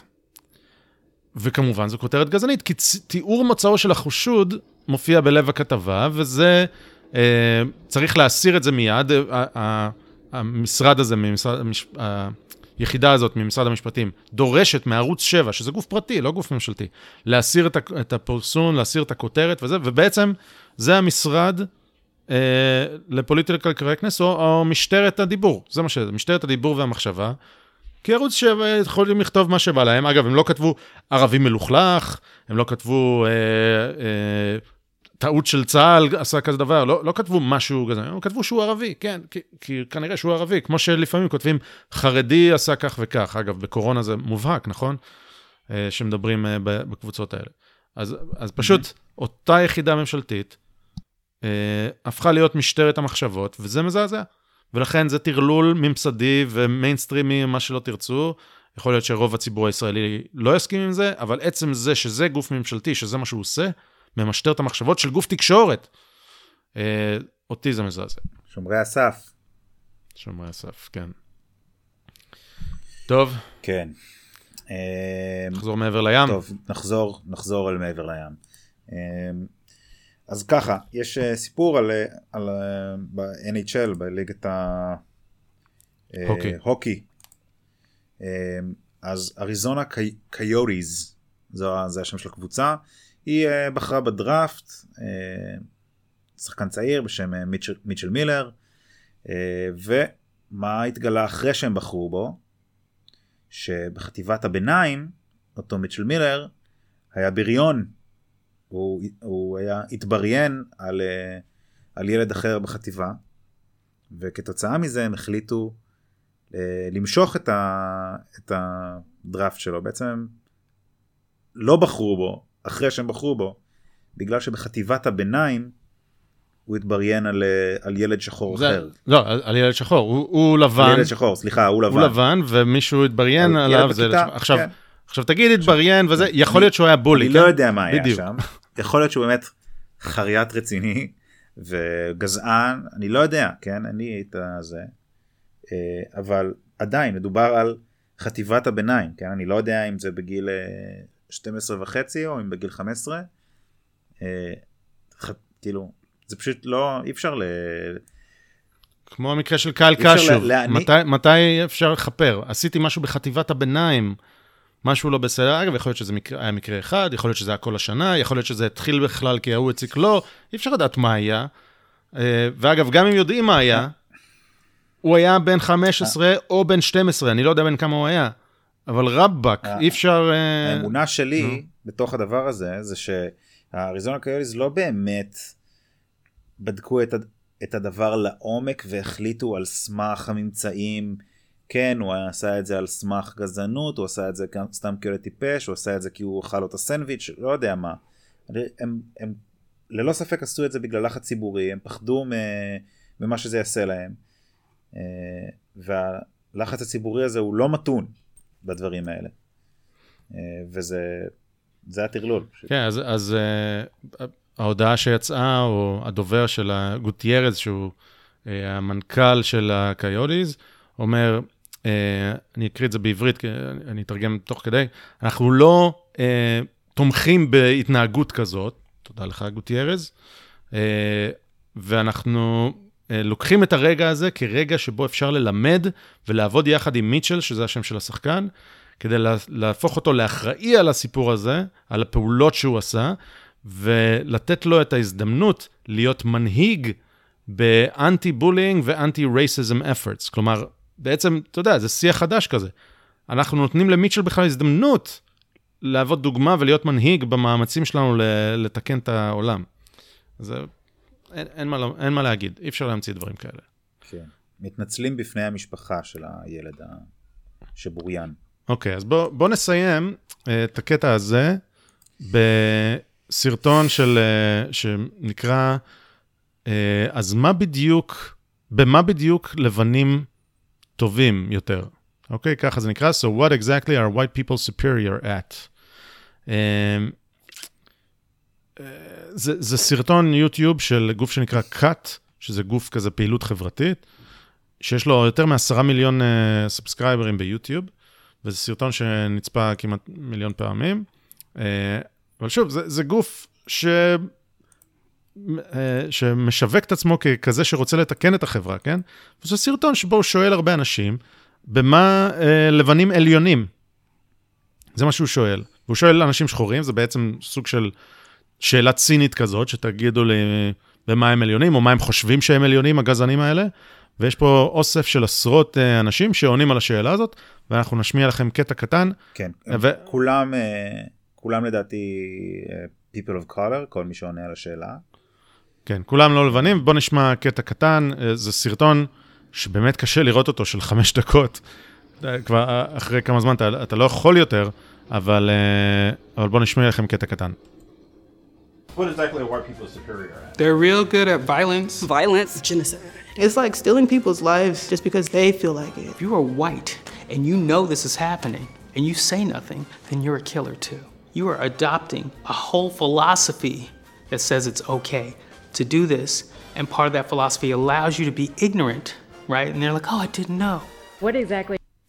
אז שמעתם בעצם לבנים במה הם טובים, בלרצוח, בלעשות ג'נוסייד, באלימות, ומי שלא יודע או לא חושב כמוכם, אז הוא גם קילר.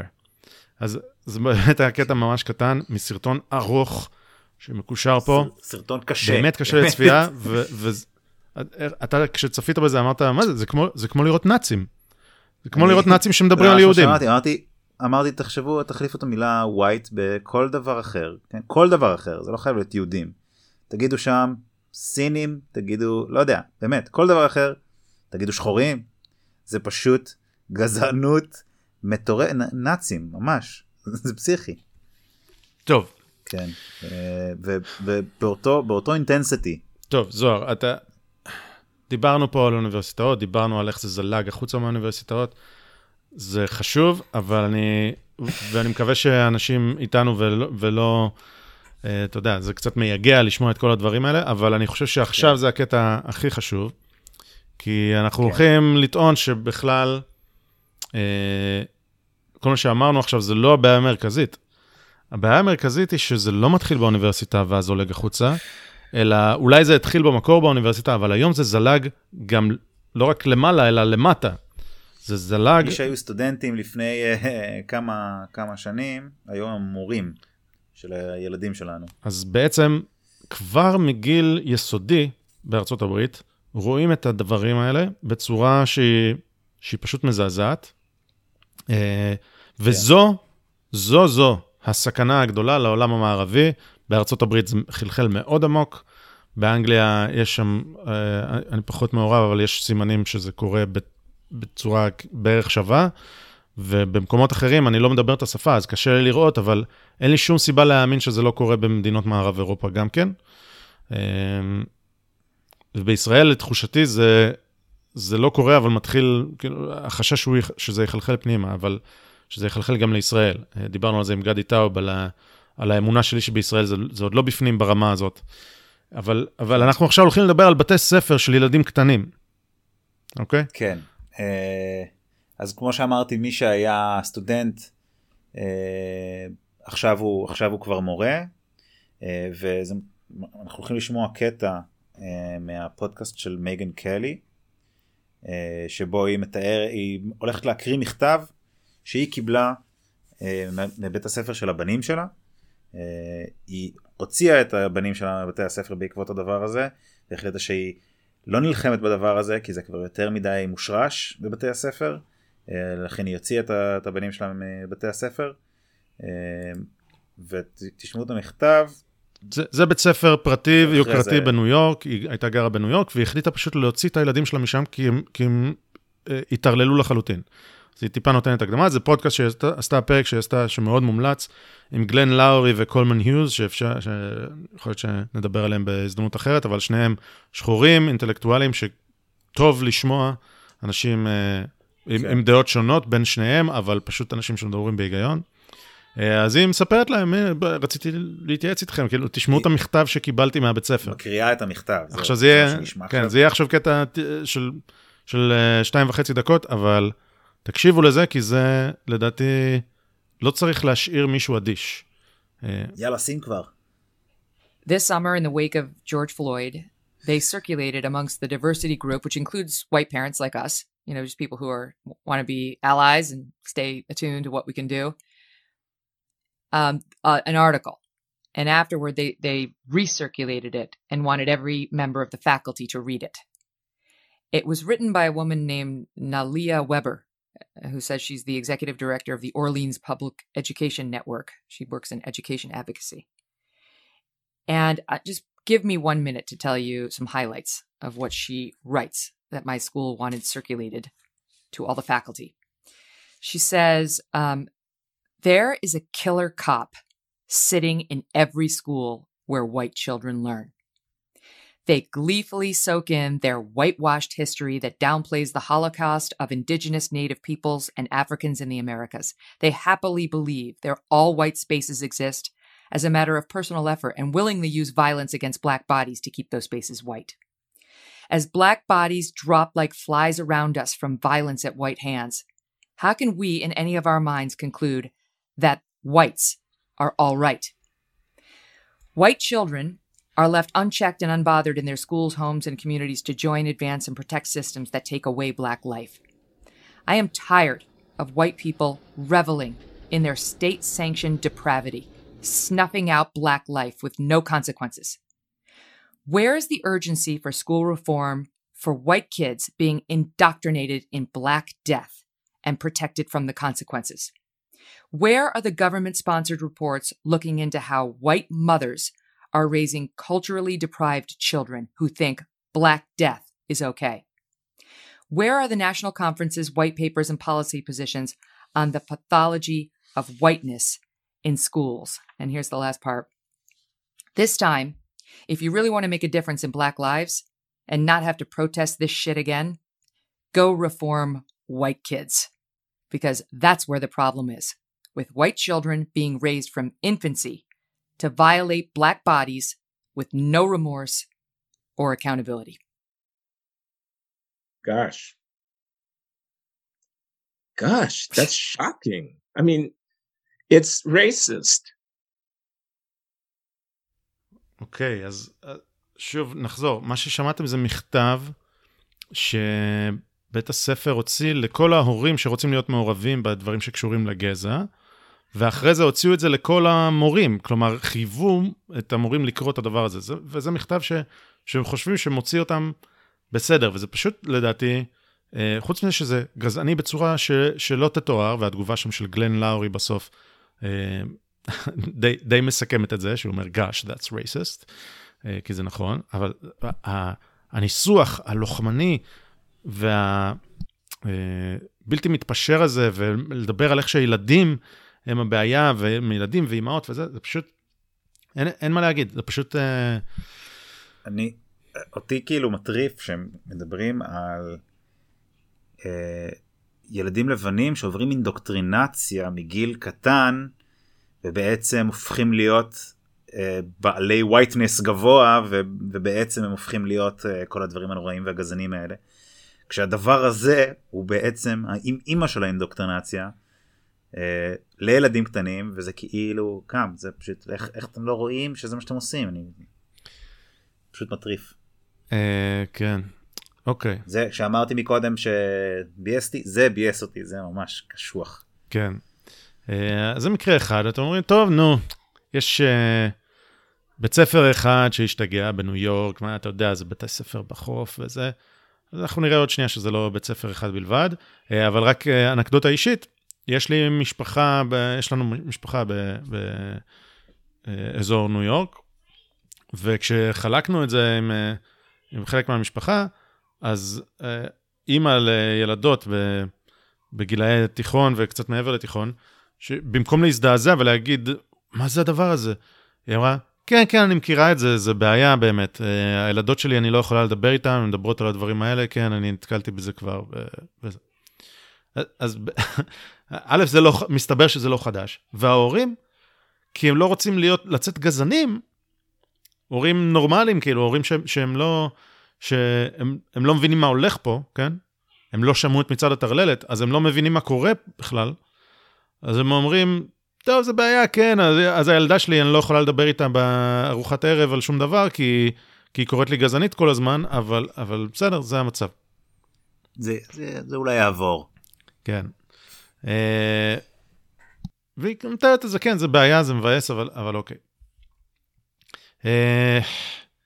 אז בואו נסתכל על עוד בית ספר פרטי, גם בניו יורק, אוקיי? דלטון, שזה נחשב אחד מבתי הספר הכי יוקרתיים בארצות הברית, ויש פה דרישות של מורים בדלטון, אוקיי? שדרישות על פי גזע, אוקיי? על גזע שהמורים צריכים לעבור קורסים כאלה, וצריך לזכור לפחות X מהפקולטה, מהסגל מצבע כזה ומצבע אחר. יש פה כל מיני דברים מטורפים, אבל... בין השאר הם אומרים, יש לנו פערים בכלל בין הסטודנטים השחורים והסטודנטים לבנים, לכן אחת הדרישות שלנו היא שאנחנו רוצים שהקורסים לא יהיה ביניהם, לא יהיה הבדל בין שחורים ללבנים עד 2023. כלומר, אם אנחנו נעצב קורסים מחדש, בסדר, יש כאילו כל מיני דרישות לסילבוס שהוא יהיה שונה וזה, אבל ב-2023 כל קורס שיש בו הבדל בממוצע הציונים בין לבנים לשחורים, אנחנו צריכים לבטל אותו או לשנות אותו או זה. בעצם ממש שוויון בתוצאה ולא שוויון בהזדמנויות, כן. וזו חלק מהדרישה שלהם. ועוד הרבה מאוד דרישות, אנחנו עושים פה מסמך שמתאר את כל הדרישות, אבל מסמך מזעזע, אבל פשוט הדוגמה הזאת לדעתי הייתה כל כך מידע על... זו דרישה קומוניסטית, כן? אבל היא... חוץ מזה שהיא קומוניסטית בפילוסופיה, היא פשוט טיפשה, אבל מה אני אגיד לך? אז עוד דוגמה, אוקיי, בתי ספר פרטיים, סבבה, יופי. יש לנו פה עוד תיקייה שלמה שאנחנו נשים, של חומר לימודי בבתי ספר בניו יורק, זה של איגוד המורים בניו יורק, זה בכלל לא בית ספר פרטי, ויש פה המון המון חומר של אנטי-רייסיזם, אוקיי? אז גם נשים את התיקייה עצמה, זו תיקיית דרייב כזאת, שמישהו הצליח לשים עליה את היד ופיץ אותה, וגם מישהו שעבר על זה וכתב שרשור טוויטר בנושא שמתאר שם את הדברים, אבל אחד הדברים שיש שם, זה איזושהי תמונה שמתארת, שאומרת, לעולם לא מוקדם מדי לדבר עם הילדים על גזע, וזה ממש סרטוט כזה, תחשבו על סרטוט כזה, על תרשים של מהקוף לאדם, נכון, זוכרים את הדבר הזה מהקוף לאדם, האדם שמזדקף, אז תרשים כזה דומה מתינוק בן יומו עד לילד בן 12, ואומרים שם, לעולם לא מוקדם מדי לדבר עם הילדים שלכם על גזע, כי בגיל כל כך צעיר הם עושים כך וכך, ובגיל 6 הם כבר רואים את הצבע, ובגיל זה, פשוט הם מסבירים, זה טיעון, למה צריך לדבר עם ילדים על גזע כמה שיותר מוקדם, מגיל כלום.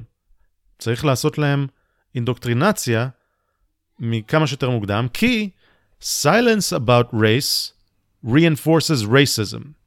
כלומר, מה שמרטין לותר קינג אומר, שאני לא רוצה להתייחס לצבע של אנשים, בנאום I have a dream שלו. אני רוצה שלא יתייחסו לצבע, אלא לפי תוכן האופי שלהם. אז אם אתה לא מתייחס לצבע, אז אתה reinforcing racism, אתה מגביר את הגזענות. זו רמת הטיעון, וזה לא טיעון, זו רמת האינדוקטרינציה. כן, לא טוב מרטין לותר קינג. כן. כל מיני דוגמאות לאתרים של להשתמש בהם כמשאבים למורים. Raising race conscious children, embrace race, וכל מיני כאלה. אז זה החומר שנותנים למורים. וחוץ מהחומר הזה של המורים, יש לנו רשת חינוך, תחשבו על אורט, או לא יודע, כל רשת חינוך אחרת, אנקורי, לא משנה מה, אז דוגמה אחרת מארצות הברית, רשת חינוך שנקראת KIPP. רוצה להציג את זה? כן, KIPP זה Knowledge is Power Program. זה השם שלה, זה KIPP. זה Public Charter Schools, רשת של בתי ספר שנחשבת, והם, יש להם כזה סלוגן שאומר, work hard, be nice, זה ה-national סלוגן שלהם, והם החליטו, בשביל לא להיות גזענים כמובן, החליטו לשלוח את הסלוגן הזה לפנסיה. זהו, מבטרים עליו. למה? דיברנו על זה בהתחלה, אמרנו שעבודה קשה זה מאופיין עם whiteness, ובגלל זה כנראה הם החליטו שהסלוגן הזה לא מתאים. עכשיו, מה הצחיק אותי מאוד במאמר הזה שמתאר מה הם עושים ואיך הם הולכים לשנות ושהם מוותרים על הסלוגן, שתי פסקאות מעל זה שהם אומרים שהם מוותרים על הסלוגן work hard be nice, הם כותבים over the last few weeks we've all been working hard to turn words into action, recognizing that there is still much work to be done to eliminate any practice at keep blah blah blah systemic racism blah blah blah anti-blackness. קיצור, הם עובדים מאוד קשה בשביל לבטל את הזה, והסלוגן של work hard be nice לא טוב. גם פה כמובן בנקודות לפעולה שלהם הם אומרים, אנחנו מתחייבים שאנחנו נבטל כל inequitable discipline practices. זה לא unequal, זה inequitable. equity זה שוויון בתוצאה. אז גם הם אומרים בעצם את הדבר הזה. אוקיי. אנחנו נעבור רגע לחוף המערבי, ונראה איך במחוז סן דייגו, המחוז מכריח את המורים לעבור אימוני גזענות כאלה, או קוראים לזה אנטי-רייסיזם, אבל זה אימוני גזענות, שבהם מתיחים במורים, אתה גזען, וכל מיני דברים כאלה שמתיחים בהם אישית, כדי לאמן אותם לא להיות גזענים, ומסבירים להם שיש להם white privilege, אז זה... גם יש פה קישור שלם שמדבר על הסדנאות שעוברים למורים, עם מורים בסן דייגו. דבר מאוד מאוד דומה קורה בסיאטל, ששוב, זה בתי ספר ציבוריים, באים ועושים את הסדנאות האלה, ואומרים בעצם המורים הלבנים, אתם אחראים לרצח רוחני של ילדים שחורים, ואתם צריכים לפשוט רגל לכל משהו, privilege, זכות שיש לכם, והירושה שגנבתם. דברים כאלה שנאמרים למורים הלבנים בבתי ספר ציבוריים באזור סיאטל. אלה הסדנאות. גם לזה יש שרשור ארוך שחיברנו. אתה רוצה לדבר על הדבר הבא?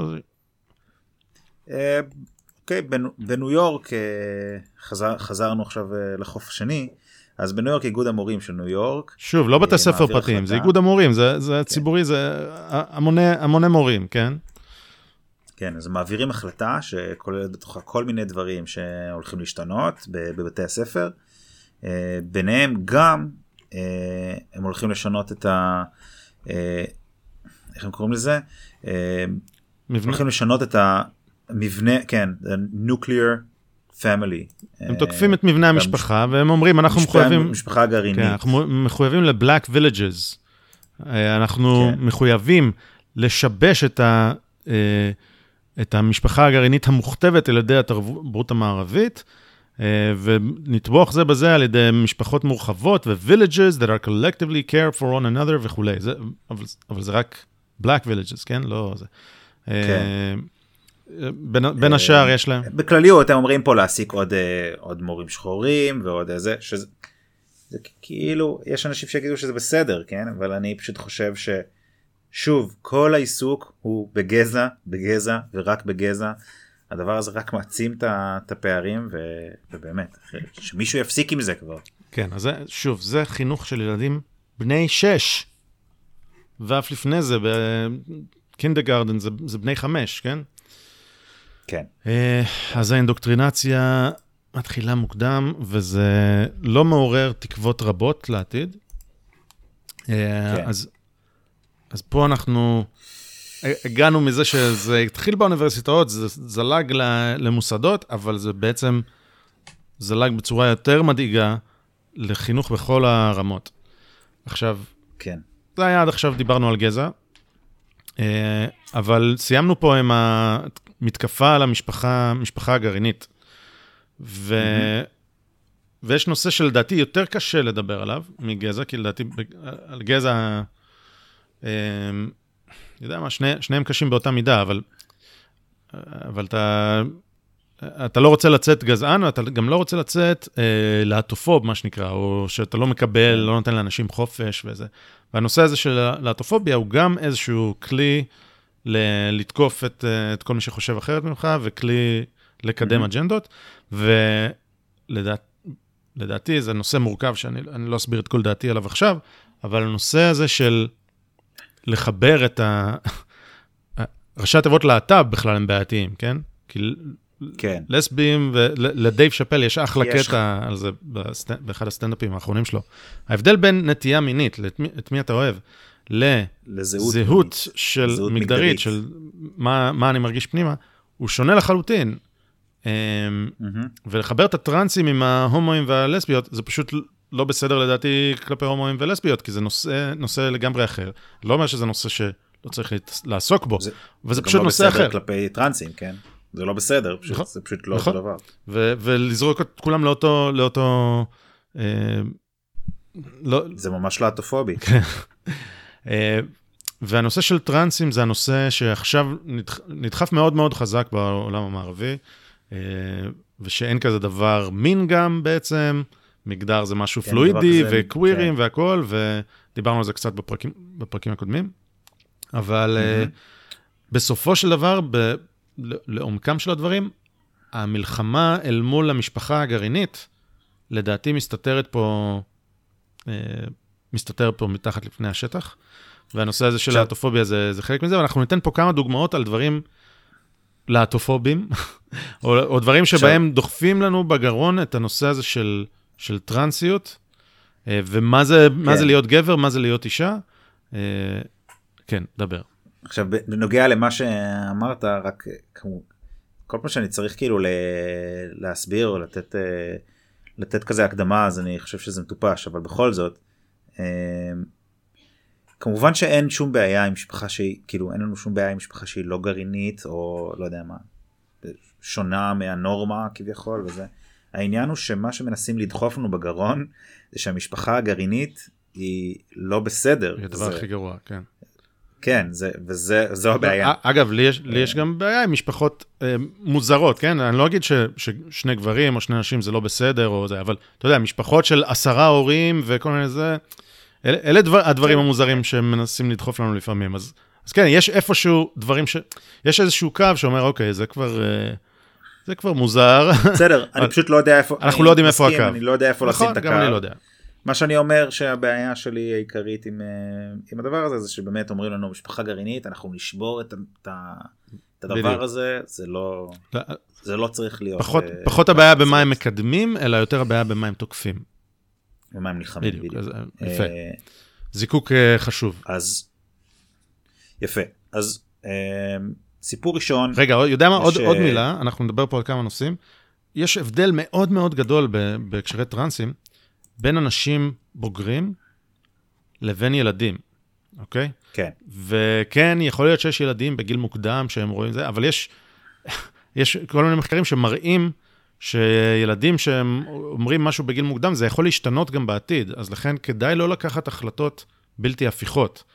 ואולי נדבר על זה קצת, אנחנו נדבר על זה בפרק אחר, כי תכננו לעשות פרק על זה, אני מקווה שנצליח להביא את מי שאנחנו רוצים להביא, אבל יש הבדל מאוד מהותי, לאדם בוגר, ברור שמותר לעשות מה שהוא רוצה, ואנחנו נתמוך בכל אדם בוגר שיעשה, ייקח החלטה כזו או אחרת, אבל יש הבדל גדול בין זה לבין ילדים. אוקיי, אז סליחה, אז קטעתי אותך. גם זיקוק חשוב.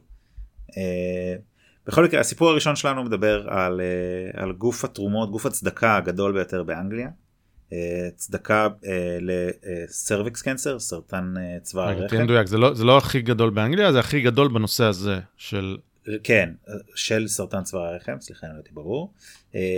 אז הם בעצם תוקפים את ה-disgustingly transphobic lie, את השקר הגס הטרנספובי, שאומר שרק לנשים... יש סרטן צוואר הרחם. הם אומרים, זה שקר מגעיל וטרנספובי. לא רק לנשים יש cervix cancer, everyone has a cervix. לכולם יש רחם בעצם, ולכולם יכול להיות סרטן צוואר הרחם. אני חולק על הטענה הזו, אבל זה קשור לאותה אינדוקטרינציה, זה בעצם... לא יודע, ניסיון, אסור אפילו בטח להגיד את זה עוד, זה לא רק שזה שקר, זה שקר מגעיל וטרנספובי. כן. אוקיי, בוא ניתן עוד איזו דוגמה, להראות איך אנשים מנסים, אתה יודע, זה גם חלק מ-virtue signaling, להראות, אני תומך בטרנסים, אני בכלל...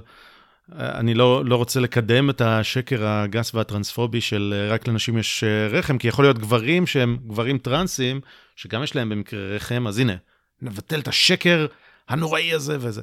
אז הנה עוד דוגמה, ופעם מהסנאט האמריקאי, בזמן שימוע לשופטת אמי קוני ברט שהיה לפני כמה חודשים, חברת סנאט אמריקאי, מייזי הירונו, היא חברת סנאט מהוואי, מנסה... הרי אימי קומי ברט היא מינוי לבית המשפט העליון של טראמפ, והם ניסו לתקוף אותה על כל מיני דברים, היא אשת משפחה, היא מאוד משכילה, היא נראתה מאוד מדודה ומאוד זה, לא הצליחו להדביק לה שום דבר, ומייזי הירונו היא דמוקרטית, ומנסים לתקוף את אימי קומי ברט, ואימי קומי ברט באחד המשפטים שלה אומרת שאין לה בעיה, היא תומכת בכל אחד, לא משנה לפי גזע, מין, נטייה מינית, או באנגלית sexual preference, וכו' וכו'. אז היא אומרת את זה בתוך משפט, sexual preference, ואז מייזי הירונו תוקפת אותה ואומרת, אני לא מבינה איך יכולת להגיד כזה דבר, sexual preference. אם את לא יודעת, sexual preference זה בכלל ביטוי טרנספובי ופוגעני, ואת העזת להגיד כזה דבר, בושה וחרפה. כמובן שמייזי הירונו המציאה את זה פחות או יותר, אולי...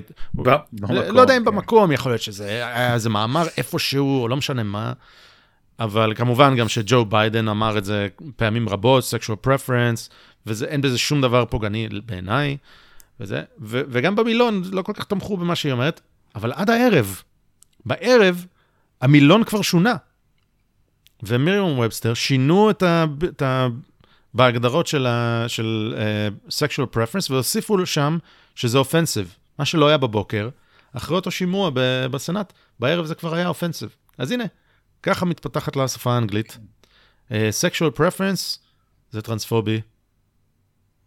כן, אברה קדברה. כן. ורק אדבר. כן. נושא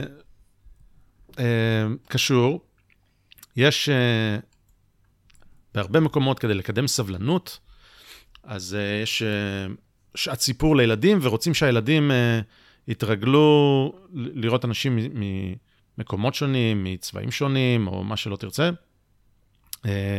לקדם סבלנות, סובלנות. שעת סיפור, אז יש יוזמות שנקראות drag queen storytelling, וכל מיני, שעת ספר עם drag queen, וכל מיני כאלה. יש לי את הדעה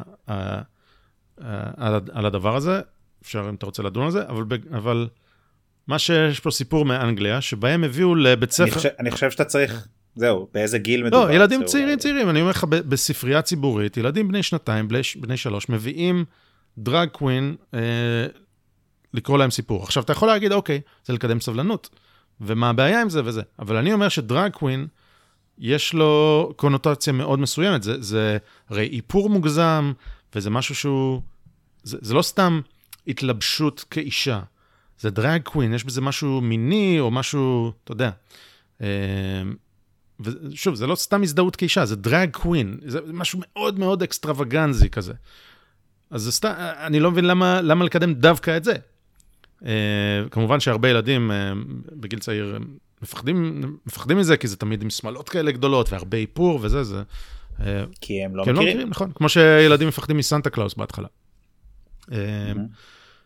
אז באנגליה פשוט הביאו לבית ספר יסודי, לא סתם הביאו דרג קווין, הביאו דרג קווין שנקראת...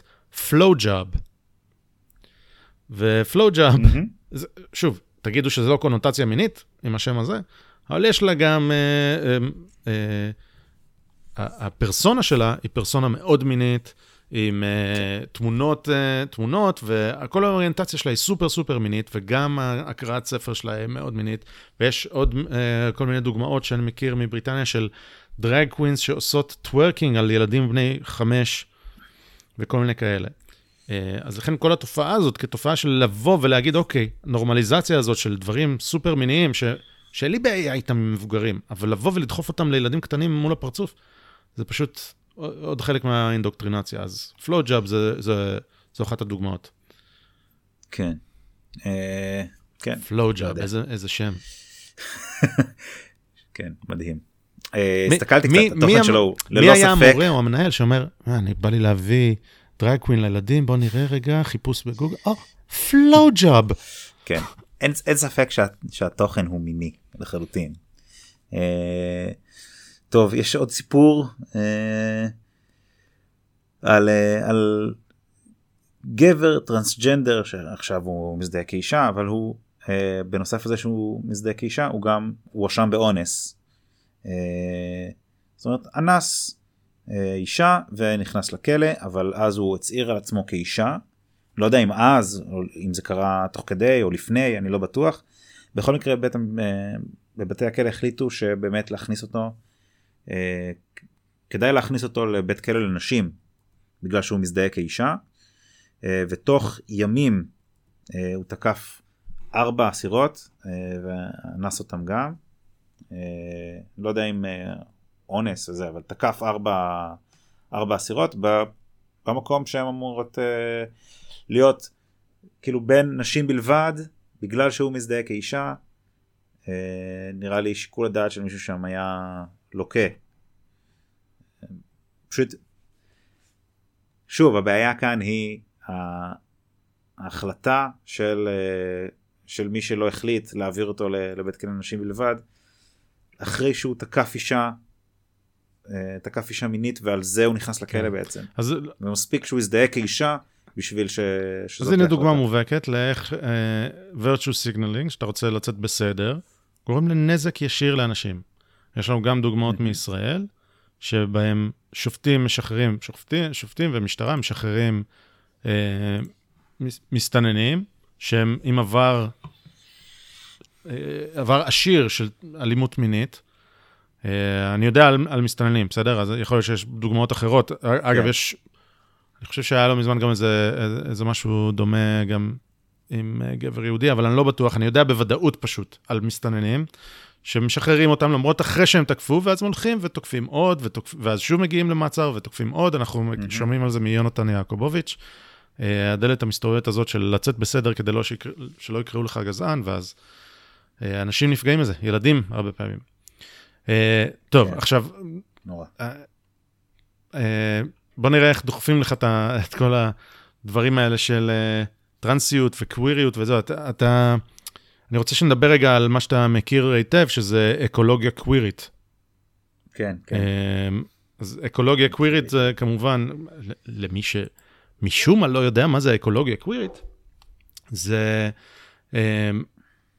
בא לשבש את התחושות או את התפיסות לגבי טבע שהן הטרוסקסיות, וזה שואב את ההגות שלו ממערך רחב של דיסציפלינות, בין השאר Science Studies, Ecofeminism, Environmental Justice and Queer Geography.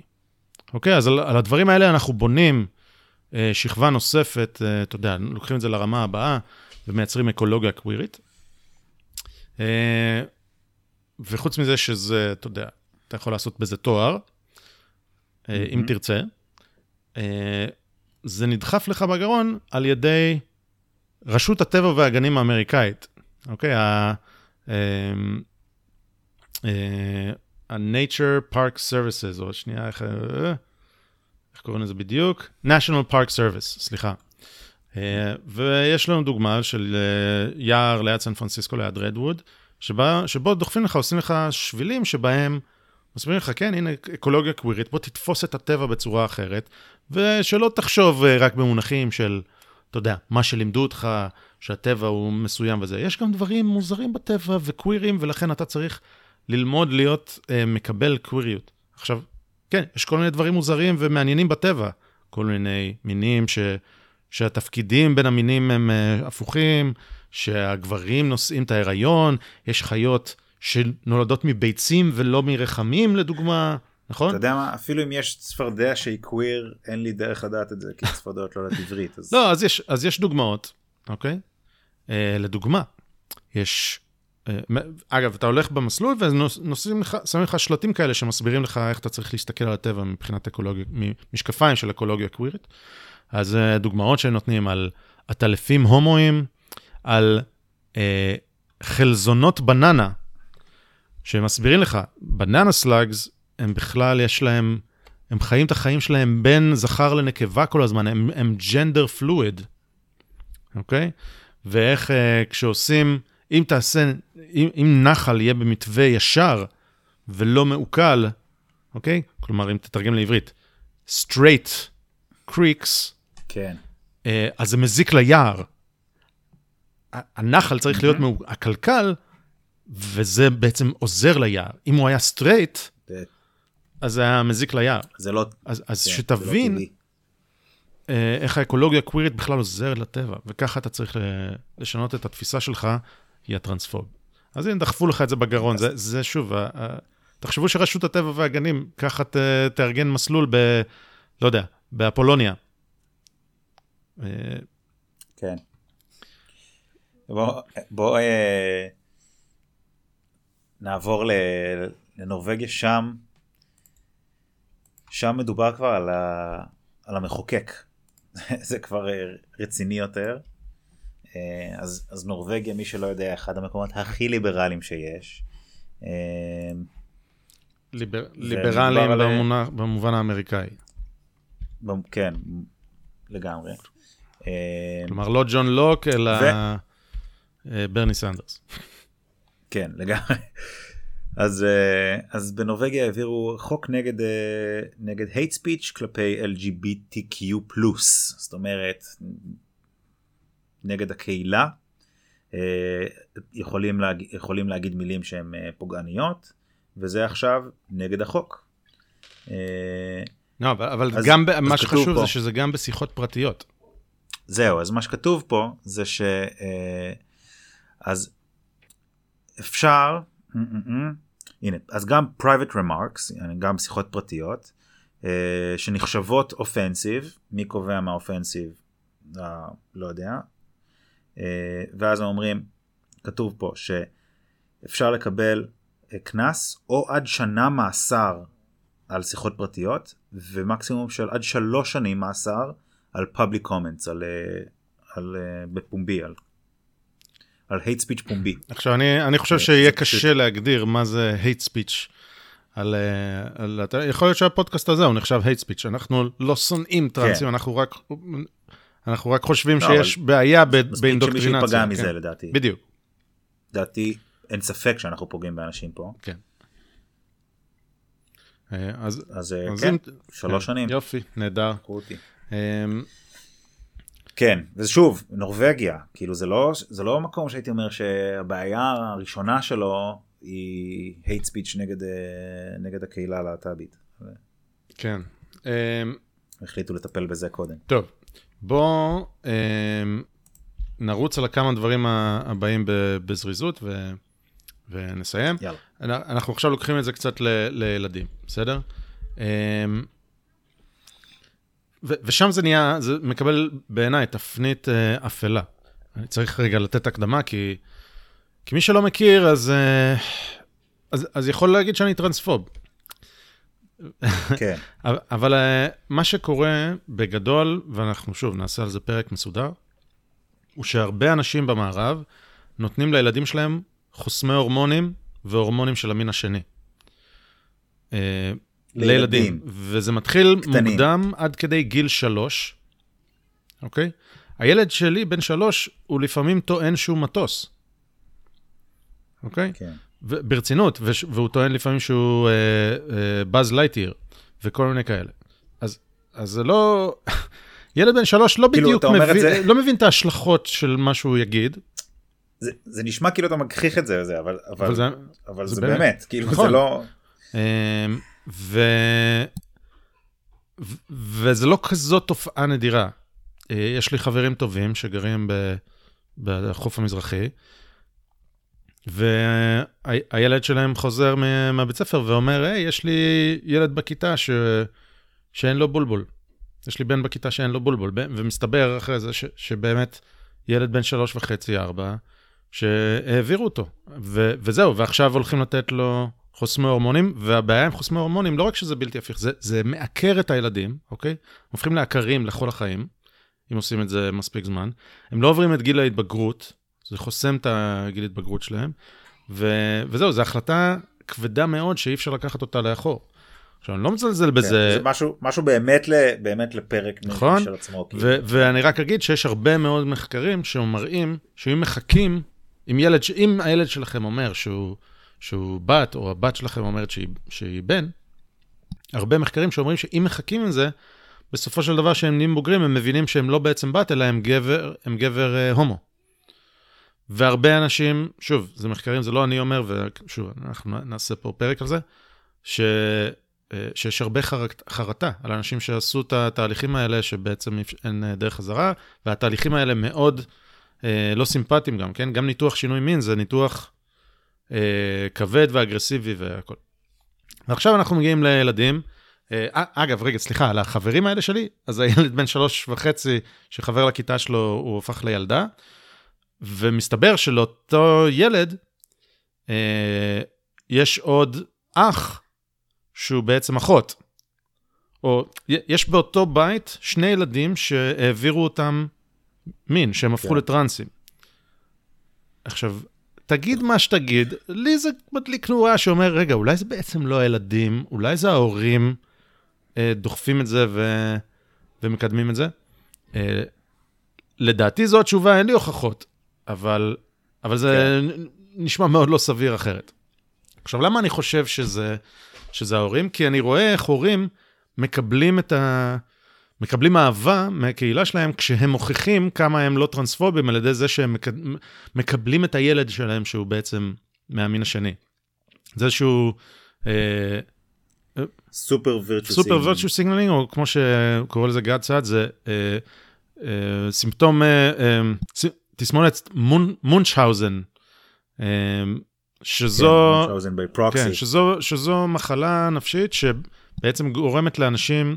להזיק לאנשים שיקרים להם, בשביל לקבל את הסימפתיה. זו מחלה נפשית, זה כמו תסמונת סטוקהולם, אז תסמונת מונצ'האוזן, שגורמת לאנשים להזיק לעצמם, סליחה, מונשאוזן זה... אתה גורם לבן אדם להיות תלוי בך, מונשאוזן בי פרוקסי, אתה גורם לבן אדם להיות תלוי בך, ואז הוא רוצה אותך וצריך אותך. לא, התסמונת מונשאוזן זה שאתה פוגע בעצמך בשביל התמיכה, והמונשאוזן בפרוקסי זה שאתה פוגע במישהו שתלוי בך בשביל לקבל את התמיכה. כלומר, אתה תפגע בהורה מזדקן, או אתה תפגע בילד שלך, בשביל התמיכה. אז בעצם מה שאנחנו נראה כאן, לדעתי, זה סוג של מונשאוזן, בי פרוקסי, ואנחנו נראה קטע מסרט, נשמע קטע מסרט, הכל כמובן מקושר. יש סרט של HBO שלא ראיתי אותו, כי אני מפחד לראות אותו, אבל זה פרק שלם, סרט שלם שמדבר על ילדים שעוברים תהליך של טרנס, אוקיי? ואנחנו נראה פה ילד בן 3, שעושים לו סוג של טקס קבלה, לזה שהוא בת, כי האמא אומרת הוא בת, והילד הוא אוקיי, והאמא באופן ברור, מקטעים שונים שראיתי מהסרט הזה, שאני שוב לא ראיתי איתו במלואו, האמא באופן ברור כל הזמן דוחפת לו למוח, אתה בת, אתה בת, לא, אתה לא אוהב את זה, אתה אוהב את זה, הנה תלבש סמלה, הנה זה, והנה טקס קבלה לאותו ילד. קדימה. Today we choose to recognize, honor, love, and celebrate anyone here who would claim their identity publicly as lesbian, gay, bisexual, transgender, queer, or questioning, intersex, pansexual, asexual, or any category that I've left out. האמא עולה עם הילד הקטנצ'יק הזה לבמה ונותנים לו מיקרופון ופרח. This is Phoenix.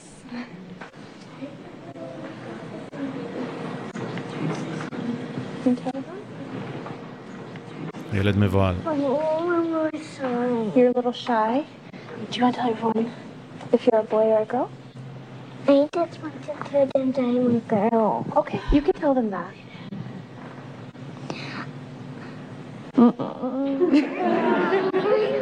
Okay.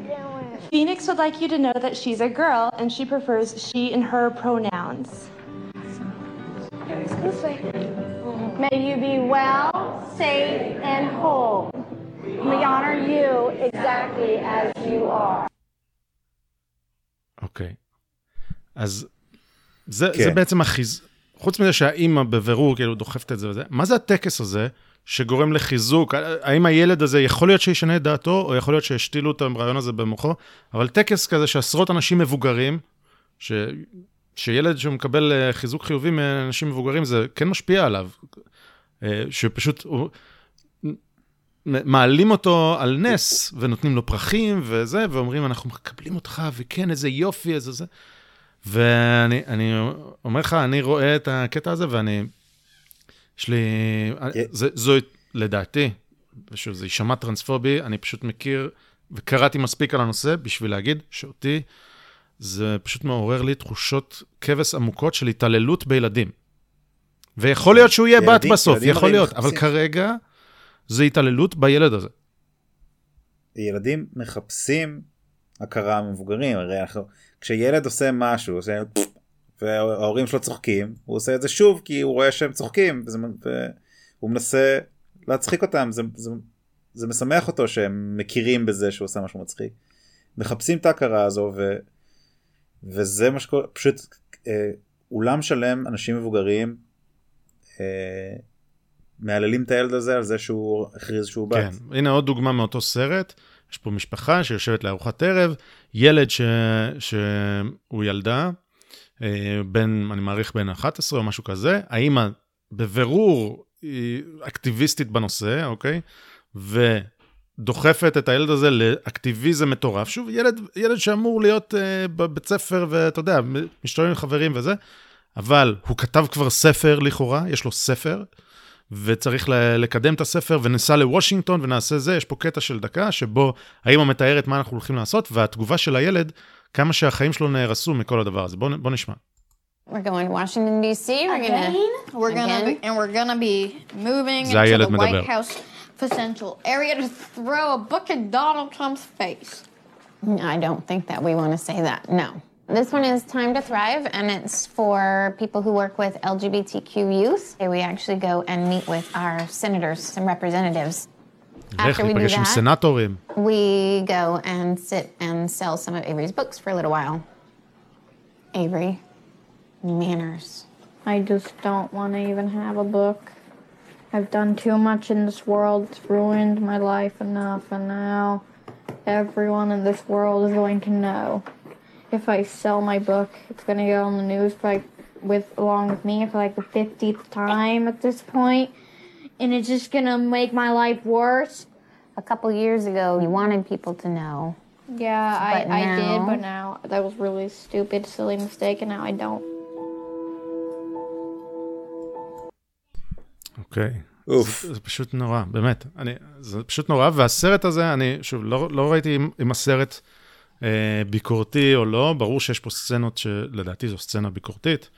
אבל אני לא מצליח להביא את עצמי לראות את הסרט הזה, ואני חושב שאני צריך, כי זה נושא כל כך חשוב ומהותי. אגב, בסצנה הקודמת של הקבלה, זה מדהים לראות שאין שם גברים בכלל, כן? זה הכל נשים שזה, ולדעתי יש לזה משמעות, אוקיי? זה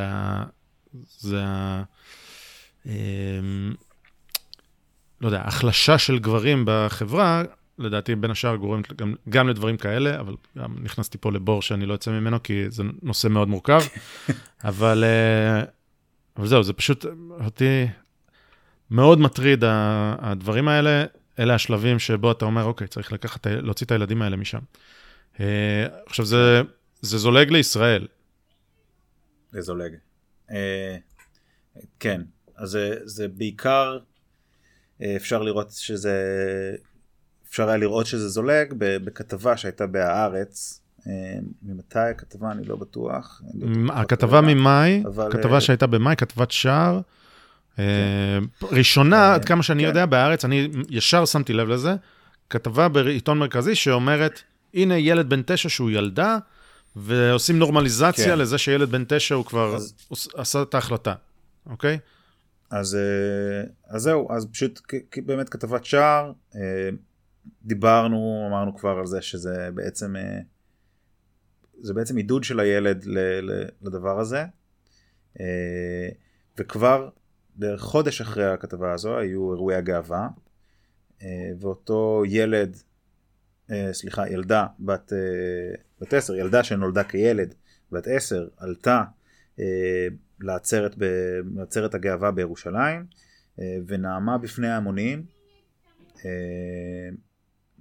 בעידוד האימא, יש תמונה כזה של האימא עומדת מחזיקת המיקרופון גאה בילדה שלה, וזהו, בעקבות הדבר הזה אני ראיתי פוסט של רחלי רוטנר, מי שלא מכיר את רחלי רוטנר היא עיתונאית, נשים גם לינק לפוסט הזה, היא כתבה באופן ממש יפה בעיניי, כן? את החוויות שלה מאותו גיל פחות או יותר, והיא אומרת בגיל הזה היא חשבה גם שאולי היא לא בגוף הנכון, או שאולי היא בעצם לסבית, או לא יודע מה, כל מיני דברים, והיא אומרת בסופו של דבר עשיתי איזשהו תהליך חיפוש עצמי, והבנתי שאני לד בלומרית, אני בעצם התפתחתי כאילו מאוחר, ואני קצת אוהבת להתלבש מוזר, ואני לא אוהבת את הנורמה כל כך, אבל בסופו של דבר מצאתי את עצמי כאישה סטרייטית, שאוהבת דברים קצת מוזרים אולי, אבל אישה סטרייטית, והיא שמחה שנתנו לה את המקום, היא גדלה כנראה בסביבה שהיא מספיק תומכת ולא לוחצת, בשביל לעשות את החיפוש הזה בעצמה, ולגלות את מה שהיא גילתה, והיא אומרת, אני לא רוצה לחשוב מה היה קורה אם בגיל 10 היו מעלים אותי לבמה בפני אלפי אנשים, ובעצם הייתי יוצאת קבל עם ועדה כילד בפני כל אותם מבוגרים, אנשים מבוגרים, שמים את הכתבה שלי בעיתון, מדברים על זה אחרי זה בוויינט וזה, מה קורה אם עוד שנה הילד הזה מחליט שהוא בעצם לא ילדה, הוא בעצם ילד, אבל הוא לא יודע, נגיד הוא הומו, איך הוא חוזר בעצמו עכשיו, איך הוא מאכזב את אימא שלו ככה. זאת אחת מהבעיות באמת. איזה בושה זה. הלחץ הזה שמופעל על הילד הזה, שקהל שלם הריע לו וזה, חוץ מזה שזה מעודד אותו למשהו שאולי הוא לא שלם איתו, יכול להיות, אבל גם אי אפשר עכשיו ללכת חזרה, והאימא כל כך... אין חזרה. גם הייתה בכתבת שער בארץ, גם התארחה בפודקאסט של הארץ, גם הייתה עם הילד על הבמה, והיא בחיוכים וזה, ויכול להיות שהיא גאה מאוד בילד, ילדה שלה, אבל היא מרוויחה מזה בעיקר, היא כרגע זאת שמרוויחה, היא והאבא.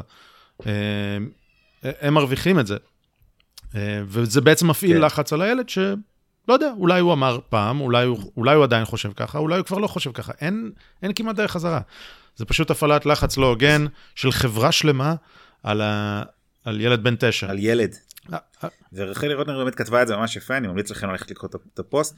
היא כותבת בסוף, שאם אתה רוצה לבוא עם סמלה לבית ספר, תבוא עם סמלה, אם אתה רוצה למחרת לבוא עם מכנסיים שוב, זה גם בסדר, כי אתה בן 10, אתה לא ציסג'נדר ואתה לא טרנסג'נדר, אתה פשוט ילד. אגב, מה שלי חשוב, זה באמת פעם ראשונה שהייתה הכתבת שער הזאת, אז הדיון שאני שמעתי, אנשים שקרובים אליי ואנשים שקרובים לקרובים אליי, הוא שוואו, בן 9 זה קצת מוזר, אוקיי, מה זה? זה אולי קצת מוקדם, נראה לי זה קצת מוקדם, אבל מהר מאוד זה יהפוך לסטנדרט, לא, הוכחה, ההוכחה היא שהילד הטרנס הזה נועם במצעד הגאווה אל מול אלפי אנשים שמריעים לו. זאת ההוכחה שגם יש אנשים שחושבים שזה קצת מוקדם, הם עדיין כדי לצאת בסדר, הם עומדים שם ומריעים בקהל של אלפי אנשים. אגב, יכול להיות ששם כולם חושבים שזה לא מוקדם מדי, יכול להיות. אבל אני די בטוח שיש שם אנשים בקהל שלא בטוחים, אבל הם לא יצאו בצעקות, מה זה הדבר הזה? הם לא יצאו בצעקות כאלה כדי להתנגד. כן. אי אפשר להתנגד לדבר כזה בפומבי. כן. אתה משתף פעולה ואתה יודע. להסביר מאוד כן. טוב שאתה... כן, אי אפשר להתנגד במשפט. אוקיי, אז יותר גרוע מזה. אי אפשר להתנגד גם במאמר מדעי.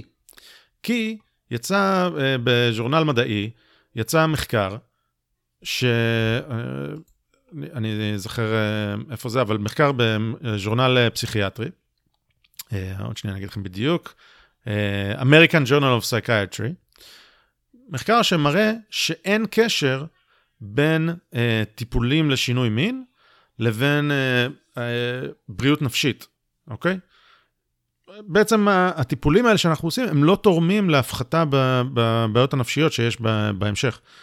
והמחקר הזה יצא וספג קיתונות של ביקורת, ותקפו אותו, ותקפו את המחברים, ותקפו את הז'ורנל והכל, ואז הם הוציאו תיקון, שאומר, כן, באמת לא מצאנו כך וכך,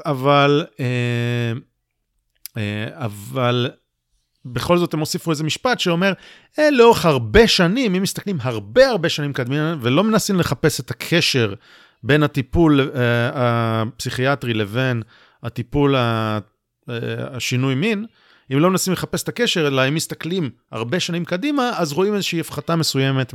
אז בעצם זה היה מכבסת מילים להגיד, סליחה, תסלחו לנו, אל תתקפו אותנו יותר מדי. תסלחו לנו שאלות הצעות.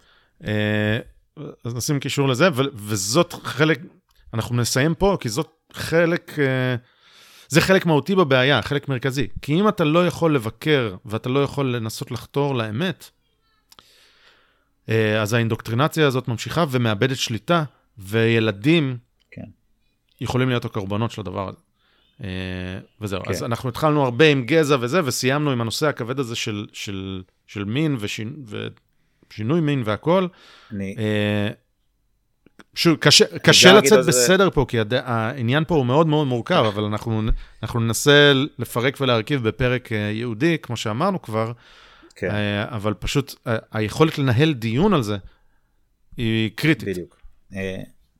זהו, אז מה שבאתי להגיד זה שאני בכלליות, אני אדם דעתן, אני אומר את דעתי, ואני מוצא לעצמי מתווכח לא מעט, בנושא הזה וגם בנושאים אחרים, אבל בייחוד בנושא הזה אני כאילו לא מעז להיכנס, אלא אם כן הבן אדם שמולי מכיר אותי טוב ויודע מי אני, ושאני לא, בעצם מי שמכיר אותי יודע שאני לא חשוך, טרנספוב, גזען וכל הדברים האלה, ורק עם האנשים האלה אני מרשה לעצמי לפתוח את הדיון ולהיכנס לעומק, וגם אז אי אפשר להסביר את זה במשפט, זה משהו שהוא באמת מורכב, ואני מקווה שנגיע לזה בקרוב. אז הרשה לי לנזוף בך, ולהגיד שבגלל שאתה ככה, אתה חלק מהבעיה, יכול להיות. לא, בסדר, אני לוחמני בקטע הזה. לוחמני בקטע הזה, כי יכול להיות שאתה טועה, אוקיי? יכול להיות גם שאני טועה, זה בסדר, אבל צריך לדבר על זה. ואם אתה מפחד לדבר על זה, אז אתה חלק מהבעיה, ואם אתה מפחד שיחשבו שאתה טרנספוב, אז אני לא מפחד מזה, כי זה ברור לי שיש בזה אפס אמת. אוקיי? אין לי שום בעיה עם אנשים שהם טרנסים, יש לי בעיה עם אינדוקטרינציה ועם חוסר יכולת לקיים דיון. זאת הבעיה שלי. ולכן אני לא אסוג מהדיון הזה, ואני חושב שזו אחריות שלך ושל אנשים שחושבים כמוך שיש פה משהו לא בסדר, להתמודד עם זה, ולא להפקיר את הזירה לאלה שבסופו של דבר יעשו דברים שהם משוגעים. אז הנה נזכתי בכלל. אני מסכים עם זה. זה דורש קצת אומץ גם, אומץ וזה. אני בכל זאת, זה דורש הרבה אומץ. התירוץ שאני נותן לעצמי כרגע, זה שאני כרגע בתפקיד שהוא זוטר מדי, אני אכנס למערכת ואני אשנה אותה מבפנים. אני אהיה בכיר מספיק. כן. אבל זה לא כמה שנים. זה לא שאני לא מבין אותך, אבל אני מבקר אותך, ולהגיד שזה... אני מקבל את הביקורת שלך, ואני אמשיך לפעול כמו שאני פועל כרגע. תבוסטן. טוב, על הכיפק. אוקיי, זה היה פרק כבד וארוך, אבל חשוב, אנחנו כך מסיימים ומסכמים את שנת 2020, כי זו שנת התרלול, אנחנו גם נרצה לעשות פרק על קורונה, ומדיניות קורונה, ותפיסה של קורונה, וחיסונים וזה... לא היה מקום לזה בפרק הזה, כי אפשר, אתה יודע, אפשר היה לעשות פרק שלם של מצד התרללת על הקורונה, לכיוון כזה או לכיוון אחר, ואגב, אנחנו חושבים שאף אחד לא יודע, אתה יודע, אפשר לבוא לשני הכיוונים, אלה שאומרים, מה זה, לקחו לנו את החופש, או מה זה, אלה משוגעים, לא רוצים לתמוך בבריאות הציבור, ואני טוען שאתה יכולה להיות לך נטייה לכאן או לכאן, אבל אתה לא יודע אם אתה צודק, ויש מעט מאוד, קשה מאוד לבסס את צדקת הדרך שלך. אין אקסיומות. בדיוק. או הכל אקסיומות, תלוי איך אתה מסתכל על זה. זהו, אז גם על זה נעשה בעתיד. יותר מדי נוסעים, מעט מדי זמן. אבל אנחנו, מה זה נהנים, נכון? עוד שנה, אנחנו כמעט סוגרים שנתיים, נעשה אולי גם איזה יום הולדת שנתיים, עוד חודשיים בערך. אבל אנחנו נהנים, הפודקאסט גדל, אנחנו מקווים שאתם גם נהנים, ותנו לנו משוב, תגידו לנו כמה אנחנו טרנספובים, או כל דבר אחר. כן. זהו. עד הפעם הבאה. עד 2021. ביי. ביי ביי.